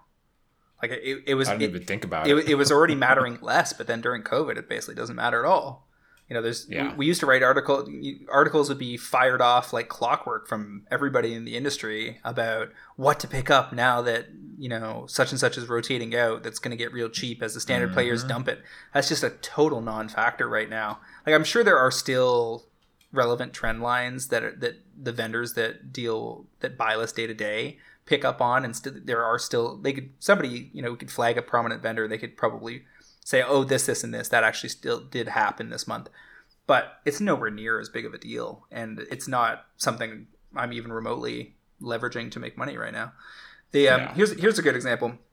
Sealed product is a thing that comes up gets discussed to death in the Pro Trader Discord because we have tons of, of sealed product group buys, and you know we often have some of the best prices on the planet, but people some often have unrealistic expectations uh, about what that is supposed to be for or mean or be targeted at or you know how that is likely to work out and i think the easiest way to go about to look at sealed product is it tends to be a long-term hold it also tends to be a lottery ticket especially in the era of collector booster boxes, sure, you might pull a foil extended art jeweled lotus. You also might pull nothing. Uh, Modern Horizons 2 collect is a is you know like I said the best set of all time. So those CBs are going to open a lot better than say Theros Beyond Death. And this guy was talking about that he bought four Kaldheim collector booster boxes at 216 per to crack and sell singles. This was after he was on a string of luck from box openings uh, of Core Set 2021 and the Double Masters VIP boxes. He thought he was potentially shifting to a new model of early cracking and selling, but he learned a hard lesson there. And, and he's probably facing two things. One, the set wasn't that good, meaning that it, the EV of the set was fairly similar, I think, probably to Innistrad Midnight Hunt, in that it it was a theme driven set that didn't necessarily have a lot of heavy hit multi format heavy hitters, and it, it didn't crack that well. Now, there is an opportunity, and we see this mostly with TCG direct vendors, but also if you're very well established on eBay or on Facebook, you also often have these opportunities. If you can get your sealed product as cheap as possible, preferably from a distributor, but otherwise through uh, Pro Trader, Group Buys, or something similar, and you you get it right up front, like within the first few days of first week of release, let's say, and you get your inventory out there either through uh, pre-selling some of it or listing it immediately after you get your hands on it and crack it. You can eke out a 10 to 30% margin and with quick flips from the hottest cards in the set, recoup your money and have more to repurpose on the next thing. However, not everybody is set up to execute in that way. And if you're not set up to execute in that way, that is probably not what you want to be doing. Like, as a collector, as a player, collector booster boxes are fun to open. Go ahead, open them. That, that's you- you're doing much better with those than going to the track or playing roulette or scratch tickets or pro line or whatever. But it's still a lot, basically a lottery ticket. And if you don't wouldn't if you wouldn't be comfortable absorbing it into your collection if it doesn't open well, then you probably should keep it sealed or just not go after sealed product at all. Um, or be very, very picky in what you go after, looking for things that, you know, we were talking in the Discord today about how the collector booster boxes that tend to do give the greatest uh, margin for opportunity, especially up front, are the ones that are uh, contain an unknown quantity. So, for instance, with Time Spiral Remastered, uh, it wasn't a mass market product. It was only WPN network, and there was less of it around. Commander Legends, of course, had distribution issues, so those those CBs soared right off the bat. Throne of Eldraine CBs got very scarce up front because it was the first time they ever had that product, and and vendors did were nervous about ordering it, so they didn't. There wasn't that much of it in the first wave of release that was actually present in the market. And so opportunities like that can open up gaps. Ditto uh, Modern Horizons 2. The EV in Modern Horizons 2 was through the roof, and that lasted for like a couple of weeks. Um, even the, with how much of it was being opened, because there were so many good cards that people had clocked, and the market had ascribed ridiculous values to them. And those opportunities can leave the gaps where you can drive through early and often. But for the armchair speculator, for the person who doesn't move fast and furious, who isn't flipping constantly, you're you mostly got to look at sealed product as something you're going to buy, hold on to for a year or two, and then exit for relatively modest gains. You know, some of the best opportunities in the last year would be, you know, Commander Legends CBs being good for plus 100, plus 150 dollars a box without having to actually crack it and sort it and list it and whatever.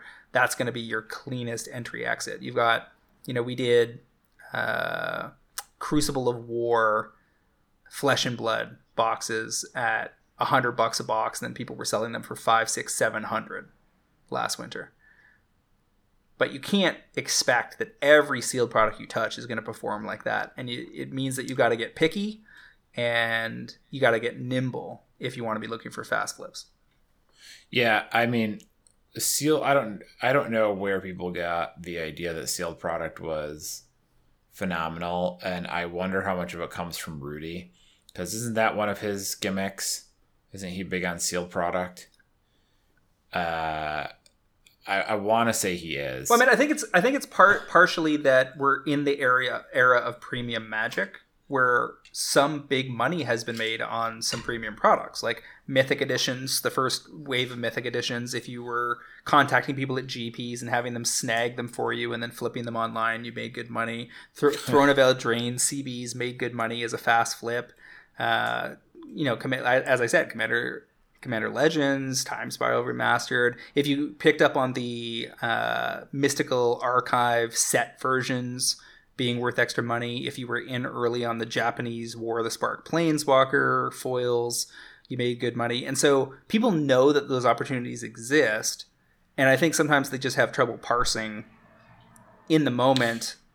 And it ends up looking so obvious in hindsight six months later, but they didn't, you don't really know whether you're staring at a, you have five minutes to get in and out here, or this is a surefire hit, or this is going to be a flop. And part part of the problem is that a lot of these orders go down before people even see the sets. Right? Like we'll we'll take a pre-order on something anywhere from 2 weeks to 3 months before preview season. Yeah, uh, except I mean, a bunch of those things that you listed weren't um, sealed product. Some of it was, but not all of it. Uh, I mean, you, you know, you also mentioned that it was the the era of premium magic, but also wasn't the first Mythic edition like 2013 or something like that. Like, but my No. point being that it's A no, but the what year was it? like 2015 or 2016? No, no, no, no, it's no 27 no, it's got to be 2017 or 2018 because Oh, War, I'm, I'm thinking because War of the Spark was the third one. I'm thinking San Diego Comic Con. Oh yeah, I'm not talking about those. That's what I'm thinking about.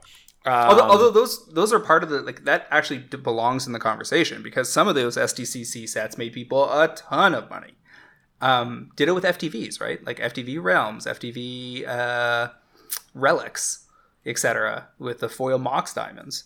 The you know there some of that product made people a ton of money, and some of it people got stuck with thirty copies of FTV Angels. uh, is that even bad? Is that bad returns right now? I don't know. From the Vault, Angels box. I feel like all these are probably that's 150 bucks now. Bottom line, people should be buying Magic Sealed product first and foremost for their pleasure or to make money in specific ways that work with their operation. So if Yeah. you're if you're a TCG direct player and you're planning on cracking the Wednesday night before the release weekend, you- you're probably going to do fine with mo- with most products and you you go deeper or less deep based on your feel for what how the set seems to be playing out during previous season. And for everybody else, you're, you're either hold you know be be picky and plan to hold for longer, or or look yeah, elsewhere. I'm, I I will say that you know for the average listener here, uh, you're probably supposed to mostly ignore sealed product. I think that's my my take on it is that it's easy to uh, think that it's gonna turn out really well um, and and highlight and notice all of the really good examples, but you'll also forget all of the very bad outcomes or the outcomes that are just mediocre. Uh, so in general, I think that you just you can't assume for the most part that it's going to work out in your favor, or it's not going to be the type of returns you're hoping for, probably. Um, and like you said, the the delay on when you actually get paid out on those can be very very long. So uh, I, I caution extreme has uh, caution. I caution extreme caution extreme prudence when trying to invest in sealed product.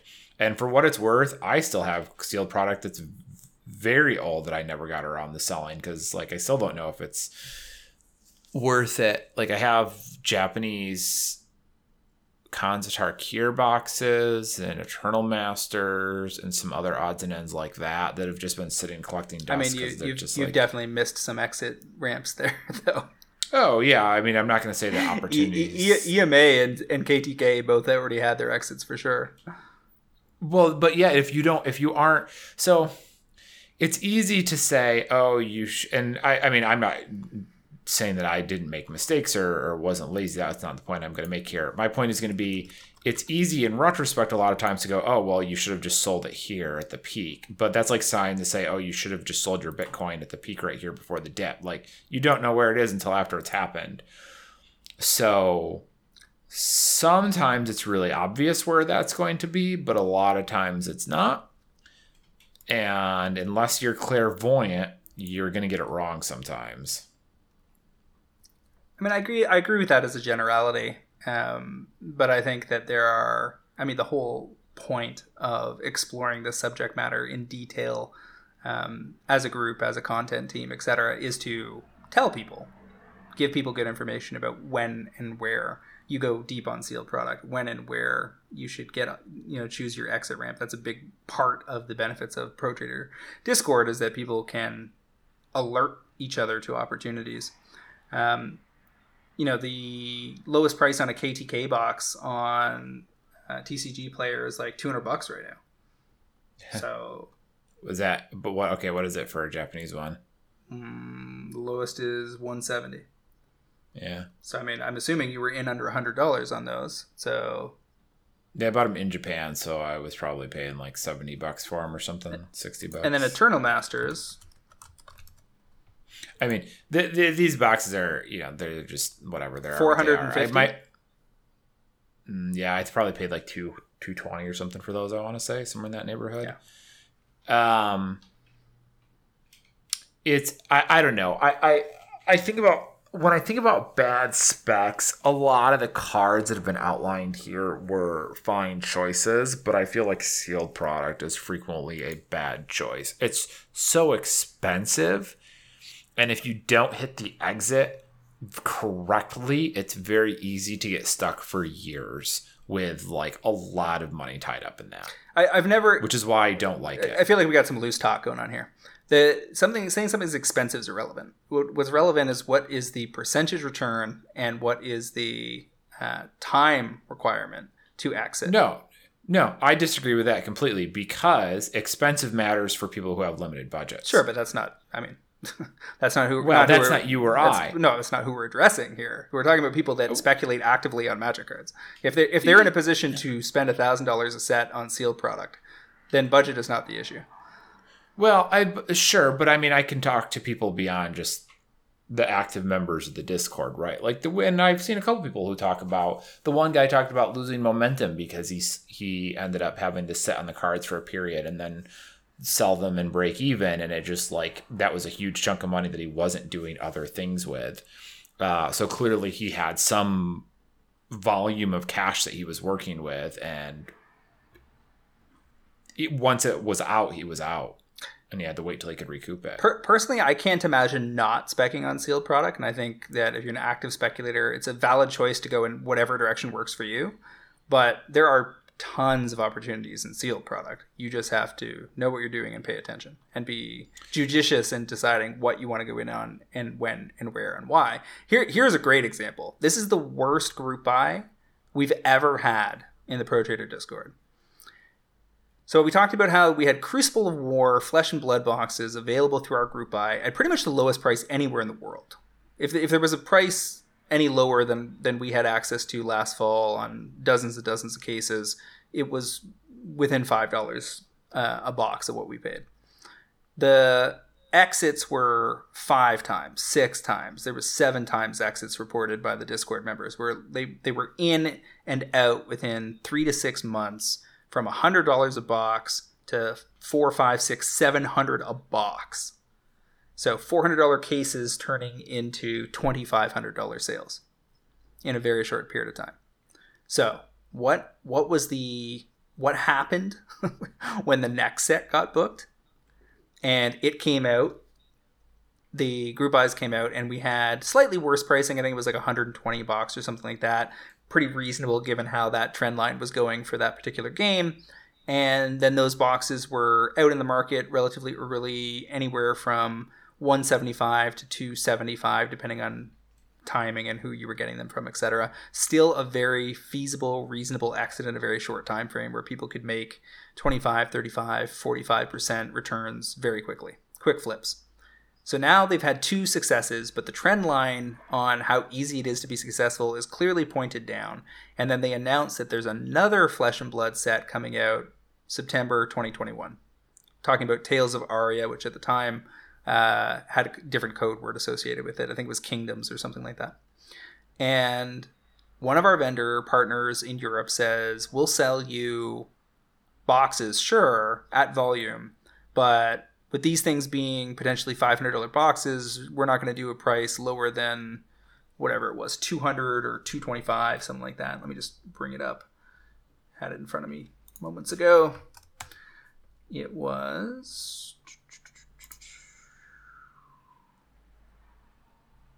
Flesh and blood cases are four boxes in a case, not six like magic.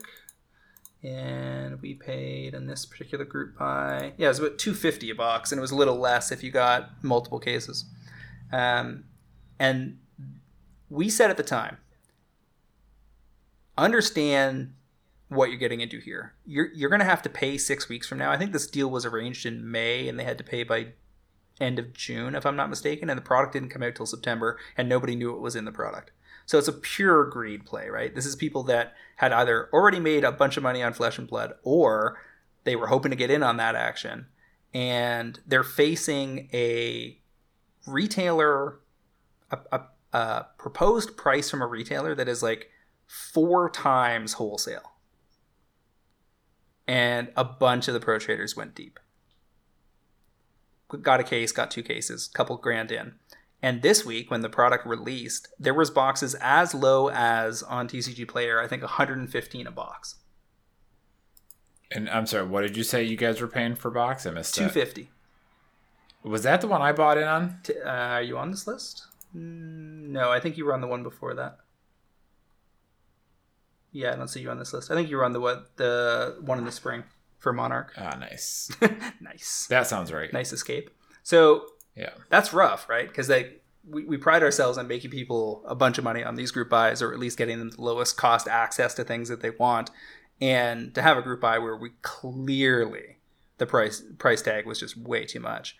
You have to look at that and think, you know, what went wrong here? And I think it, what what went wrong is pretty simple. It's greed, right? Yeah, so it was, you feel like you already hit the nail on head on that one. if you're buying product months ahead of time, you have no idea what's in it. You don't. It's a brand new game, and you don't even know what's whether people are going to be playing it come the fall. Plus, you had COVID going on. We did warn people up front. You just had to understand you're rolling dice, and unfortunately, those dice came up snake eyes. Now, are those going to be snake eyes short term only? Well, that remains to be seen, right? Because how it really depends what happens with flesh and blood mid to long term. It could be entirely true that they're still going to get a double up within two years. It could be true that their correct play is to take a 50% loss and flip them in the market right now. yeah. Uh, Yeah, low, lowest price right now is 120 on TCG Player.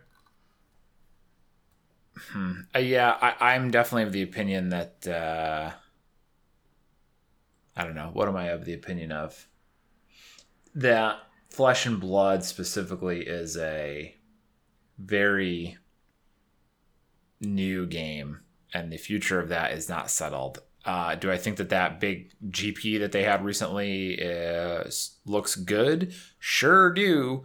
Uh, for Flesh and Blood's future, do I think that it's guaranteed that this is going to stick around? Nope. So And that's the thing. You, I think you, I think the key the key lesson from the Flesh and Blood Aria group buy is that you have to match your commitment to your risk profile. Like if that was the only thousand you had to invest for six months, I and somebody had told me that and asked me what to do, I would have steered them away for sure. Because no, like that was always risky. It was risky. I don't, I don't, I don't want that on of my The- head. yeah, and the first group buy last fall was risky. Like, yeah, it worked out amazingly, and the next one worked out okay, but none of that was guaranteed. We had no idea what any of us were getting into. Most of us had never played the game at that point. Yeah.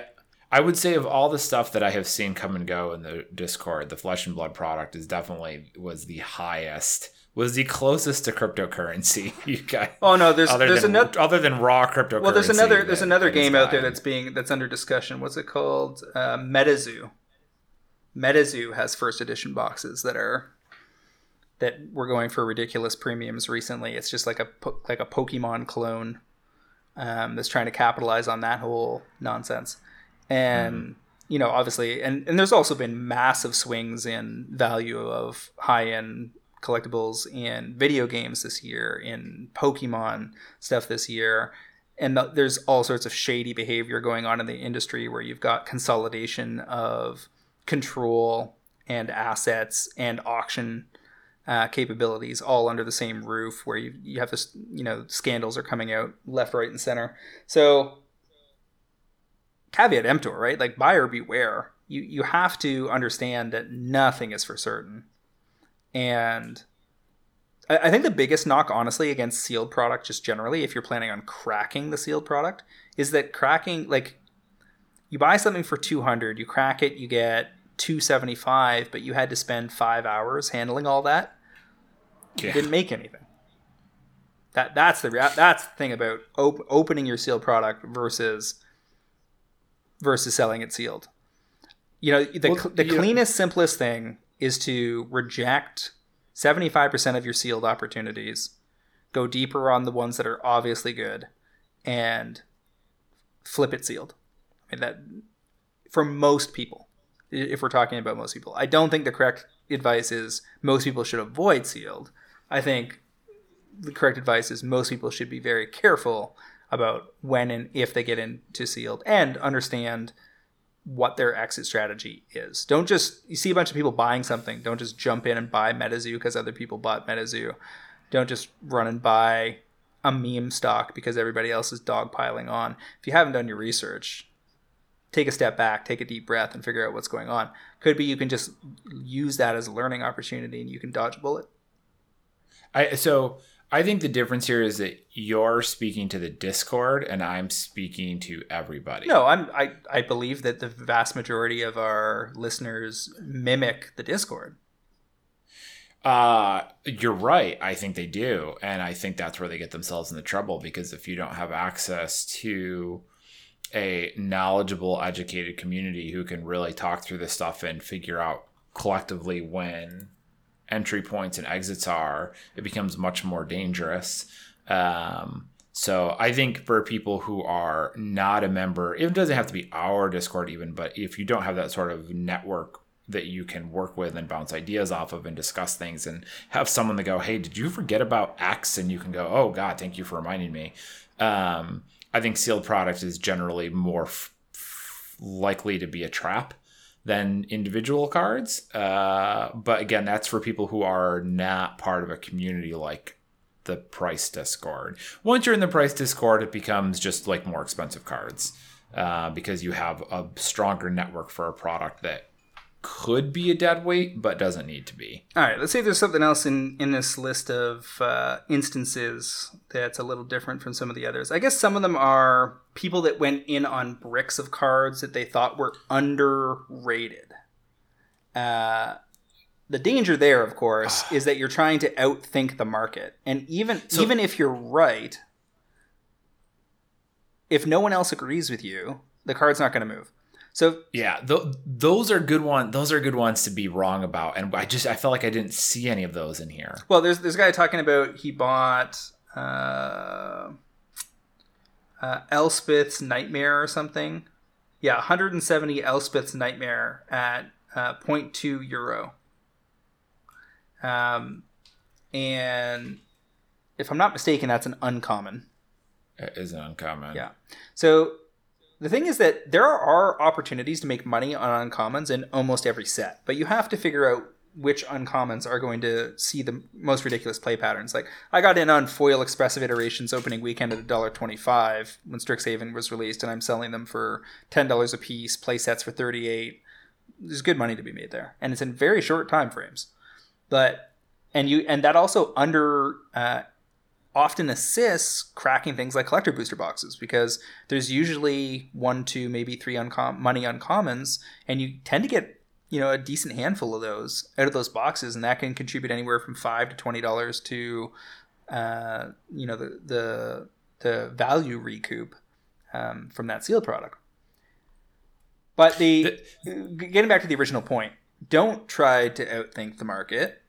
Um, you can be ahead of the market, but make sure that your logic is going to end up being realized by everyone else. So a good example of that is just, you know, being aware of forthcoming themes. So people that realize Innistrad is going to be Innistrad. It's going to be vampires and werewolves and spirits and zombies and started buying that late spring, early summer. Those people are all doing very well right now. If you're thinking ahead to Kamigawa, you're thinking ninjas and probably some more spirits there aren't as many targets there, but if you get the right stuff, you're still going to do well. But don't try to pick the you know 49th most played uncommon in a set and be like, "Oh, it's really good in this one thing. If just this or if they print this thing that goes with it, it's going to be so amazing." Don't make it hard on yourself. Just get like Bala Ged recoveries when Gaming Company drops 500 of them, pay 10 cents and buy listen for 60 the year later. The so I I find that the tricky part with uncommons is that most of the time everyone already knows what the good ones are. Uh, it's really hard to be clever when it comes to uncommons. Um, the the old the the being clever comes and going. Well, this uncommon's two dollars, but I think it can be six that's a dangerous game to play. Um, and like expressive iteration is one of those cases. Uh, and it's, you know, yourself and a couple other people managed to pull that off, but that could have gone south very easily if things had shaken out slightly differently. Um, which isn't to say it was a bad choice, just that it's that's the type of choice that I feel like can you know, a card like Expressive Iteration can be 20 cents in some metas and $10 in others. Well, under, Uh, and understand that it, I wasn't guessing. Like I was looking at early results, and the early and the Sure, early results were good, and we talked about it in the Discord and in others. You know, I talked about it in other places, and felt, yeah, this this looks like it's heading in the right direction. You're still rolling dice, but you're rolling dice with odds significantly more in your favor. Funny, I mentioned Bala Ged Recovery. That's actually buy listing at 234 credit. That's pretty pretty sweet Um, for people to have those. Yeah. The uh yeah, it, it, I'm not saying you were you were doing it off the cuff, but more like um I'm just clarifying like process. yeah, I uh I was going to say what was I going to say? That you have to have the results to work with and have the turnaround time. Um You don't you don't have to, The- but but I think that your your willingness to lean on those results should be in direct in a direct ratio to your skill as a Magic player in the format in question. If you're a modern spike and you have been for a long time and you you play daily on Magic Online and you feel like you're right in the pocket watching the emergent tech develop, then you're gonna then you can take greater risks earlier in your format of choice. But if you're a primarily EDH player and you're trying to guess what stuff out of MH2 is going to see the most play, you probably want to uh, source your intel from people that know more than you. So you want to be listening to the Spike related podcasts, the Spike Twitch streamers, the YouTube channels, and you know be in the pro trader discord or something similar where you have a strong community of people that are relatively kind to one another and are sharing good information well, being careful not to uh, be overzealous in your confidence your your read on your own knowledge of a format is um is uh, very important and ties into the point I did want to make which is uh the bricks of cards people buy are that's a really good place to have to see people make actual bad mistakes because they think that they know something that other people don't and really they've just they're wrong. Um those are bad specs you know like i have um a friend who's notorious for picking cards from past standard sets and being like, oh, this is going to be a hot card this season. I'm going to spec on it. And every single one of us is like, no, you read on that is wrong. It's not that good. And like, here are your best play pattern. Here's why that's not that good. There's this other card in the format that's better or screws it up. And he was never, never listened to us and was wrong every single time. your your, your Uh, returns will definitely go up if year after year you are more and more skeptical of your own decisions yes. Uh, yeah. I, I don't buy huge piles of aggressive mining style cards much anymore Yeah, and th- that's exactly the type of card that it's like it's easy to look at that and be like, "Oh, I got it. This card is is it." And it's like, "Eh, mm, not like I I guess what I'm saying is one of the easiest places to get caught is early on buying a brick of a card because you believe it's going to be great. And it doesn't matter if the card is good in a vacuum. What matters if it's good where people are going to play it. And oh, it's easy to be wrong about that and very easy to overestimate how good something is. So oh, I guess I don't have anything specific to point to here, but that that is definitely a place I've heard people over and over and over say stuff, and I'm like, good luck, buddy. Uh, I've got a good tangential point. One of the things that can trip people up during preview season or when trying to uh, price their entry can be comparing prices relatively between platforms, regions, or websites. Um, so, for instance, let's say there's a hot new standard mythic. Say it's the Meathook Massacre, and CK's got it at ten dollars, and somebody else has got it at twenty you're like, oh, it's a twenty dollar card. They've got it at half off. When in reality, hmm. let's say it's not Meathook- Massacre. Let's say it's some other mythic that's going to fall by the wayside. They could both be wrong. It could be a three dollar bulk mythic, and and it, and if you get caught up in the oh, I'm getting fifty percent off uh, during in the early goings, you are falling for smoke. The you know the the the um, inefficiency of the market is clouding your vision because the market doesn't know how much that card's worth yet. they're all the buy the selling team, the retail teams are just taking a shot based on historical averages and their best guess at how important the card is. And that's not how you want to be pricing things. And from a perspective of pro traders and group buys, this comes into play when we get offer we get singles group buys. We've had a lot of really successful singles buys where people have made a lot of money. There's also been singles buys where people have could have just waited six months and bought the cards cheaper later because either they picked the wrong card in the group buy. You know, you can have something like an early group buy on Modern Horizons 2. You can say, uh, the index of Modern Horizons 2 cards is $2,000 and we expect it to fall to $1,200. And it may fall, fall to 1,300 or it may fall to 870 You don't know. You're taking your best guess up front. Now, if you go hard on the Ragavans in that buy, you're probably going to do pretty well no matter what. If you go pretty hard on random mythic Titania or whatever that you think is going to be worth a lot of money because you're convinced it's a four of in modern, um, then you may wake up three months later and realize that you could have just bought it for two bucks. mm-hmm. Yeah, that's a, a, good one for people to get caught out on. It's the, the the medium the medium size is there just to get you to buy the large trick, essentially. uh, but almost unintentionally. Although it does make me wonder now if maybe there's a an angle out there to run two apparently different card shops, and when pre-order season rolls around, like list a card for ten bucks and then have your other store list it for twenty. Well, so well, you, that you, everyone goes to the one that's ten dollars and buys that one, knowing damn well it was never going to be that expensive to begin I with. I won't go down that rabbit hole because there's there's all sorts of silliness we could we could come up with along those lines. The but I will say this: the I I don't think so, a common sentiment is just wait. Like you're you're buying too early, you're buying too early, you're buying too early. There are plenty of people that think that way and they look for their exits down the road. I mean their entrances down the road. And in a lot of cases that works out. Like if you think about like the thieving skydiver example, like I probably called it at 10 to go 25 or 30 or something last fall. You can get them today. I just bought some today for $4. Now, I'm not going against the data there. If the data was that no one was playing the card, I would not have gone in on it at four just because I have some $10, $8 and $10 copies and some $6 copies from Japan. I'm going in because it does have solid stats in EDH. It steals Sol Rings for a very cheap price. It's a very good card. Um, and it, the inventory is not particularly deep on the card because it is getting bought at a reasonable pace. It's really great that we can see that, that sales pattern on TCG these days. But the there there is a chance when you are evaluating uh, this stuff to miss opportunities if you assume everything is going to be further down the road.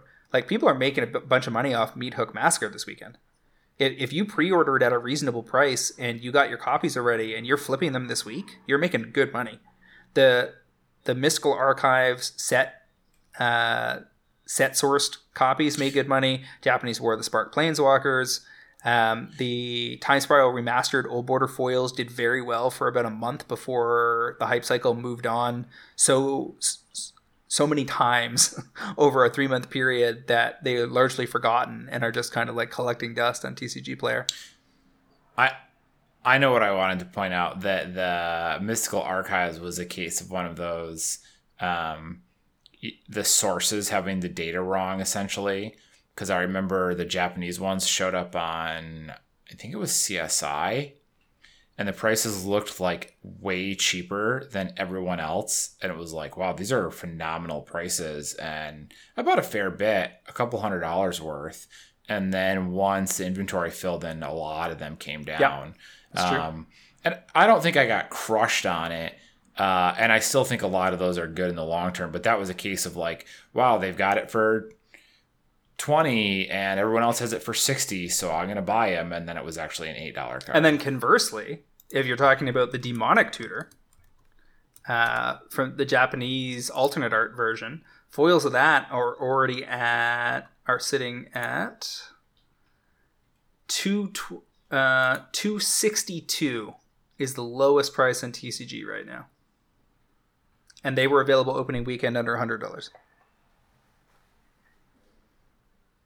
So just say, saying that to make me feel bad. I'm just pointing out that the idea that all all Magic cards you're supposed to wait six months or a year until quote unquote peak supply when gaming company cracks their last thing is not always going to be the case. There are plenty of opportunities that are much faster, and many of them are you know subtle things like those you know Japanese set sourced set box sourced mystical archives being worth a ton on Hareruya via their buy list which we successfully uh, transacted toward. Like we sent thousands of dollars worth of cards over to Japan and got out within three months on that stuff. Like there's no waiting on those time warps. You had to get them when the news broke that that was a thing in Japan. You had to be brave enough to go out and snap that off.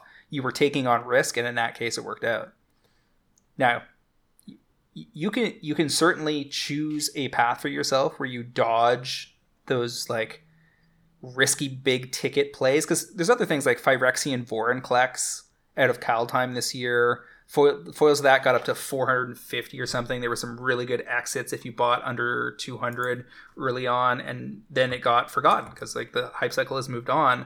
And if we look at, uh, let me just bring that up because I know it's down.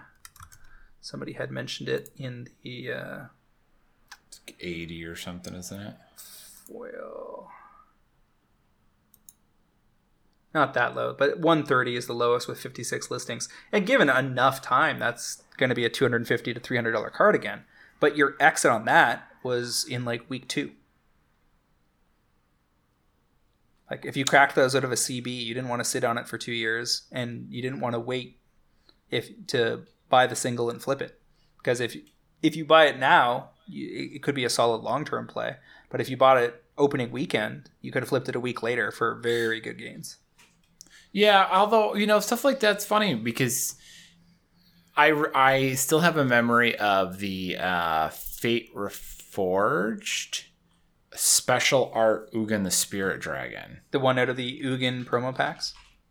Yeah, now I got to go look. It was yeah, it was the Fit Ugin's Fate was yeah. the artwork for. Mm-hmm. So there was a Fate Reforged version, which is the one that you see on like the M21 packs. And then Ugin's Fate was the other version that was special that you could get. And uh, I I and a buddy both cracked the special Ugin's Fate versions, and they were like I don't know, they're like eighty or ninety bucks at the time, maybe a little less. And then he was like, "So what do we do? Do we sell these or we keep them?" And I'm like, "Well, we should probably sell them because you have no idea what these things are going to do. These like special promo arts, and then they went up and the difference between those and those Phyrexian Vorinclexes, uh, essentially inconsequential. You know, controlling for similar kind of thing. Time. Yeah, they were exact. They were very similar types of like cool looking special edition cards that all got dumped at once, and that was it. Uh, and one of them went up, and one of them went down. Now, Magic back then is a lot different than Magic today, but I I don't know. I I, I guess I I don't know if I have a point with this. I just I'm sharing an anecdote where I remember something very different than what happened with the Vorinclexes here. Well, that's an interesting card because there's 12 listings left for those Ugin's Fate Ugin promos. They're all pretty t- tightly clustered between 105 and 130.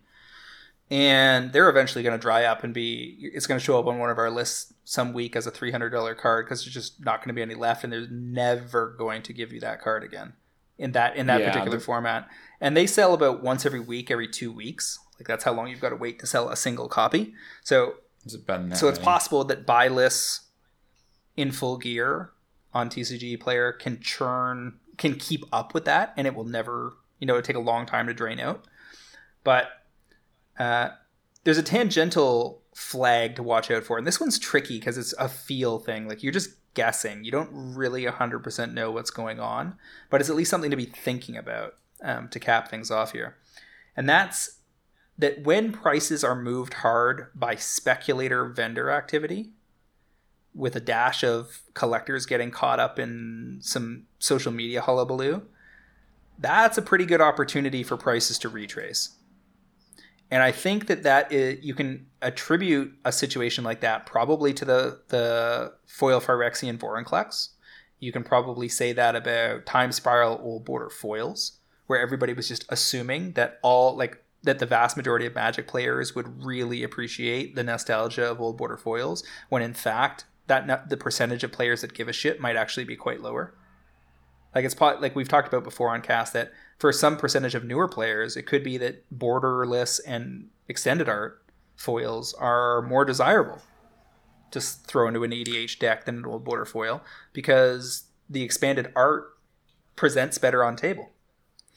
Yeah, I, I think that's a lesson that we didn't know, and I think I think it's fair that a lot of people we didn't know. I think it's fair that we didn't know, and a lot of people were in the same boat. But we have slowly learned over the last year that there's way less demand for those than we might have anticipated initially. Or, I mean, I think it's a combination of things. I think it's that the market is narrower than imagined. I think it's that the hype cycle is moving on very quickly, and you know, it used to be that like if you got one really exciting Magic premium product a year, that was like a big deal. now you get Secret Lairs every six weeks, multiple Secret Lairs every six weeks. You get premium cards with every set. You get special premium sets on top of that. And there's just so much premium. How much of it is even premium anymore? But more to the point, how much of it, uh, how much mind share does any given premium printing control? the average Magic player couldn't even name probably the top 10 most expensive cards that have been released this year.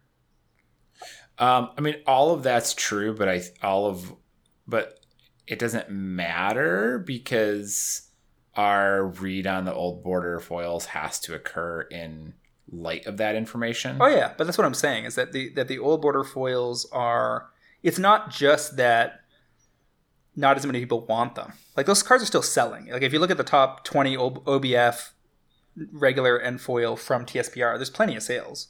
Like it's not like it's not like no that they're being rejected by the market. E- even the uh, foil etched, old border foil etched from MH2, there are some success stories there already. Things like prismatic ending, etc.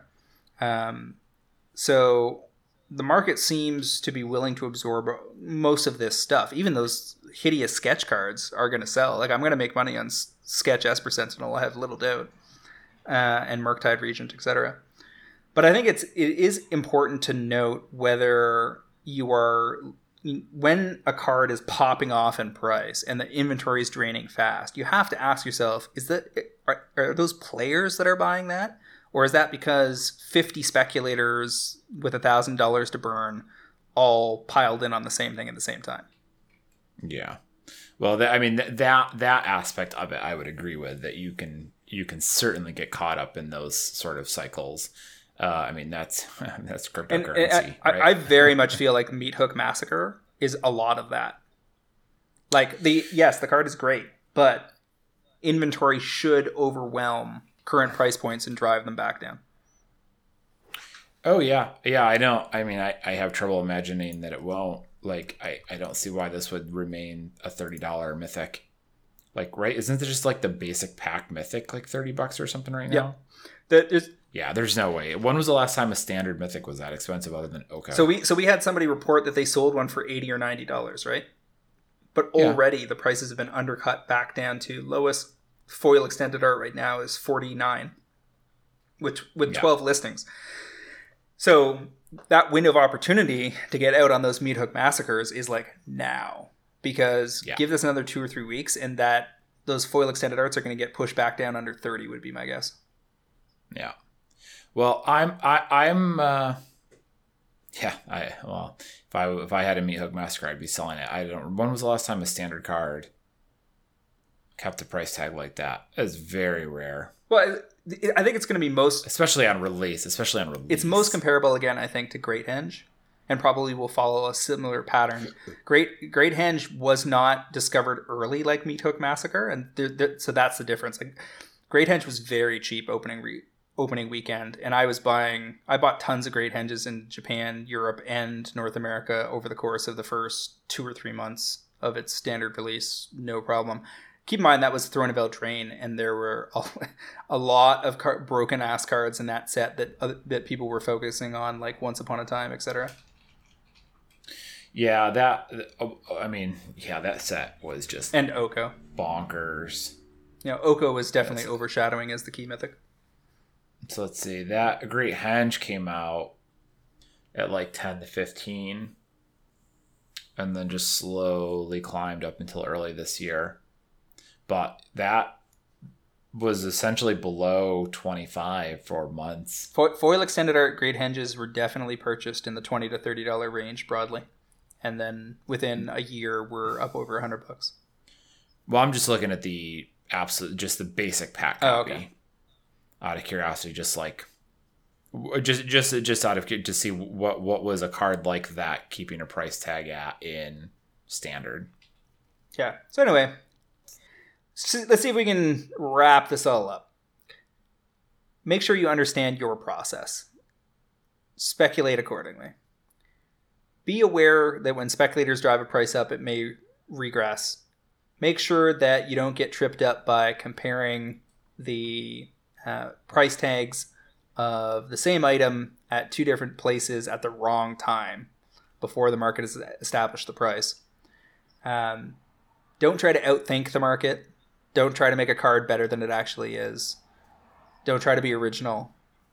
Um, don't be scared to reject a large percent of percentage of advice given to you by us, by the the, the Discord, by other sources. You know, we we've talked before this year about how like filtering out, you know, two thirds or three quarters of of what is recommended to you and going with just the very very best of stuff is is a very fine strategy indeed. Now the key of course is figuring out which stuff to ignore and which stuff to accept but but hopefully that's where we can help push people in the right direction. Well, it's kind of a self failing prophecy, right? Like, oh, just ignore 70% of the stuff we tell you, and we'll tell you which 70% of the stuff that we tell you to ignore. but, it's not the the key the key i'm the point i'm making is not that you listen to the will tell you which stuff to listen to or ignore although that's is part of the purpose of us providing uh, you know scale 10 ratings which are never outside of 7 to 9 you know because we're not trying to tell you to look at the worst choices possible we're trying to give you reasonable things to consider but i don't feel the same about all of them and we, we do try to represent that but it's also about the pro trader community provides a very strong set of filters. Like there's thinly veiled criticism uh, present in in a lot of the posts, and we maintain a very civil environment, and everybody's very kind to each other. But people are not scared to tear down a bad idea, whether it's from us or each other. So there is a lot of value, I think, in having those filters set up to help you figure out what you know. Say if you're trying to trying to establish the top 33% of opportunities, it's not that hard when you if you bounce ideas off people and they know what they're talking about. Well, yeah, that I mean that was my comment earlier about having someone to work with is very valuable. Or a group of people. Um, yeah, my uh, my takeaway here for all of you is it, it's a slightly different angle, which is a lot of the stuff you guys think are bad picks aren't bad picks. They just went awry for a different for a different reason. Um, that's not to say that bad picks don't get made, but there's a difference between a bad pick and a a, a pick that didn't work for some outside factor. Uh, I- you know, and going forward, I'm going to try and keep an eye on the spec discussion channel a little more. And if I think about it, try and make notes about stuff that I see people float that I think are actually bad picks so that I can compile a bit of a list. And then down the road, we can revisit it and I can be like, okay, here are the ones that are- actually bad. Uh, we'll have a booby prize or something like that. The loser actually gets their name read out I mean, loud. keep, keep in mind, we didn't tell people to tell us what their tell give us their list of bad specs. We said we wanted to have specs gone wrong, and then explore the variety of ways that that can happen. I think we've done that. Hmm. Okay, that's fair. That's fair. I, I did not read your initial your initial request closely, so I suppose those are two separate questions. Because my foil Tasigurs that lost me seven hundred dollars are a spec gone wrong, but I don't think they were a bad spec. So th- there is a Yeah, I mean, I fully agree that Tasigur at the time seemed like a, sol- a solid spec. Yeah. Well, that's what I'm gonna keep telling myself, anyways. Alrighty, so where can people find you online, Travis? Oh, I am on Twitter at Wizard Bumpin B U M P I N, just as always. How about yourself? You guys can find me on Twitter at MTG Critic, as well as via my occasional articles on MTGPrice.com and my constant haunting of the Pro Trader Discord, trying to help people figure out how to make or save money. Also, like to remind our listeners to check out the mtgprice.com Pro Trader service for just $9.99 a month or $109.99 per year. You can get early access to this podcast, fantastic articles by the best MTG finance minds in the business, and a super active Discord forum that will drive better returns and save you said money playing Magic the Gathering. Once again, MTG Fast Finance is proudly sponsored by Cool Stuff Inc., where you could find all sorts of cool stuff in stock, including all the best in Magic the Gathering single, sealed product, and a plethora of other collectibles. Use the promo code FINANCE5 during checkout at coolstuffinc.com to save 5% off your order and support this podcast. That is episode 291 in the bag. Uh, 292 next week. I don't think we're going to have any spoilers yet. I don't think which seems wild since we just did the full set release last week, two weeks ago, and I'm like, do we have spoilers again? No, Crimson, Crimson Vow should be so. like mid mid late October. Is it is that the I don't know what is the I think it's late November Crimson is the release date. Release date late November. Yeah, November nineteenth. So we'll probably mid, start yeah. in week before Halloween. Mid, yeah, yeah. Okay, so we've got probably two more weeks in October where we don't have to have any spoilers. So we'll find something else to talk about. But I will see you then, James. Thank you, Travis. Thank you, uh, everybody else, for sticking with us through our good and bad uh, advice. We'll see y'all next week on another episode of MTG Fast Finance.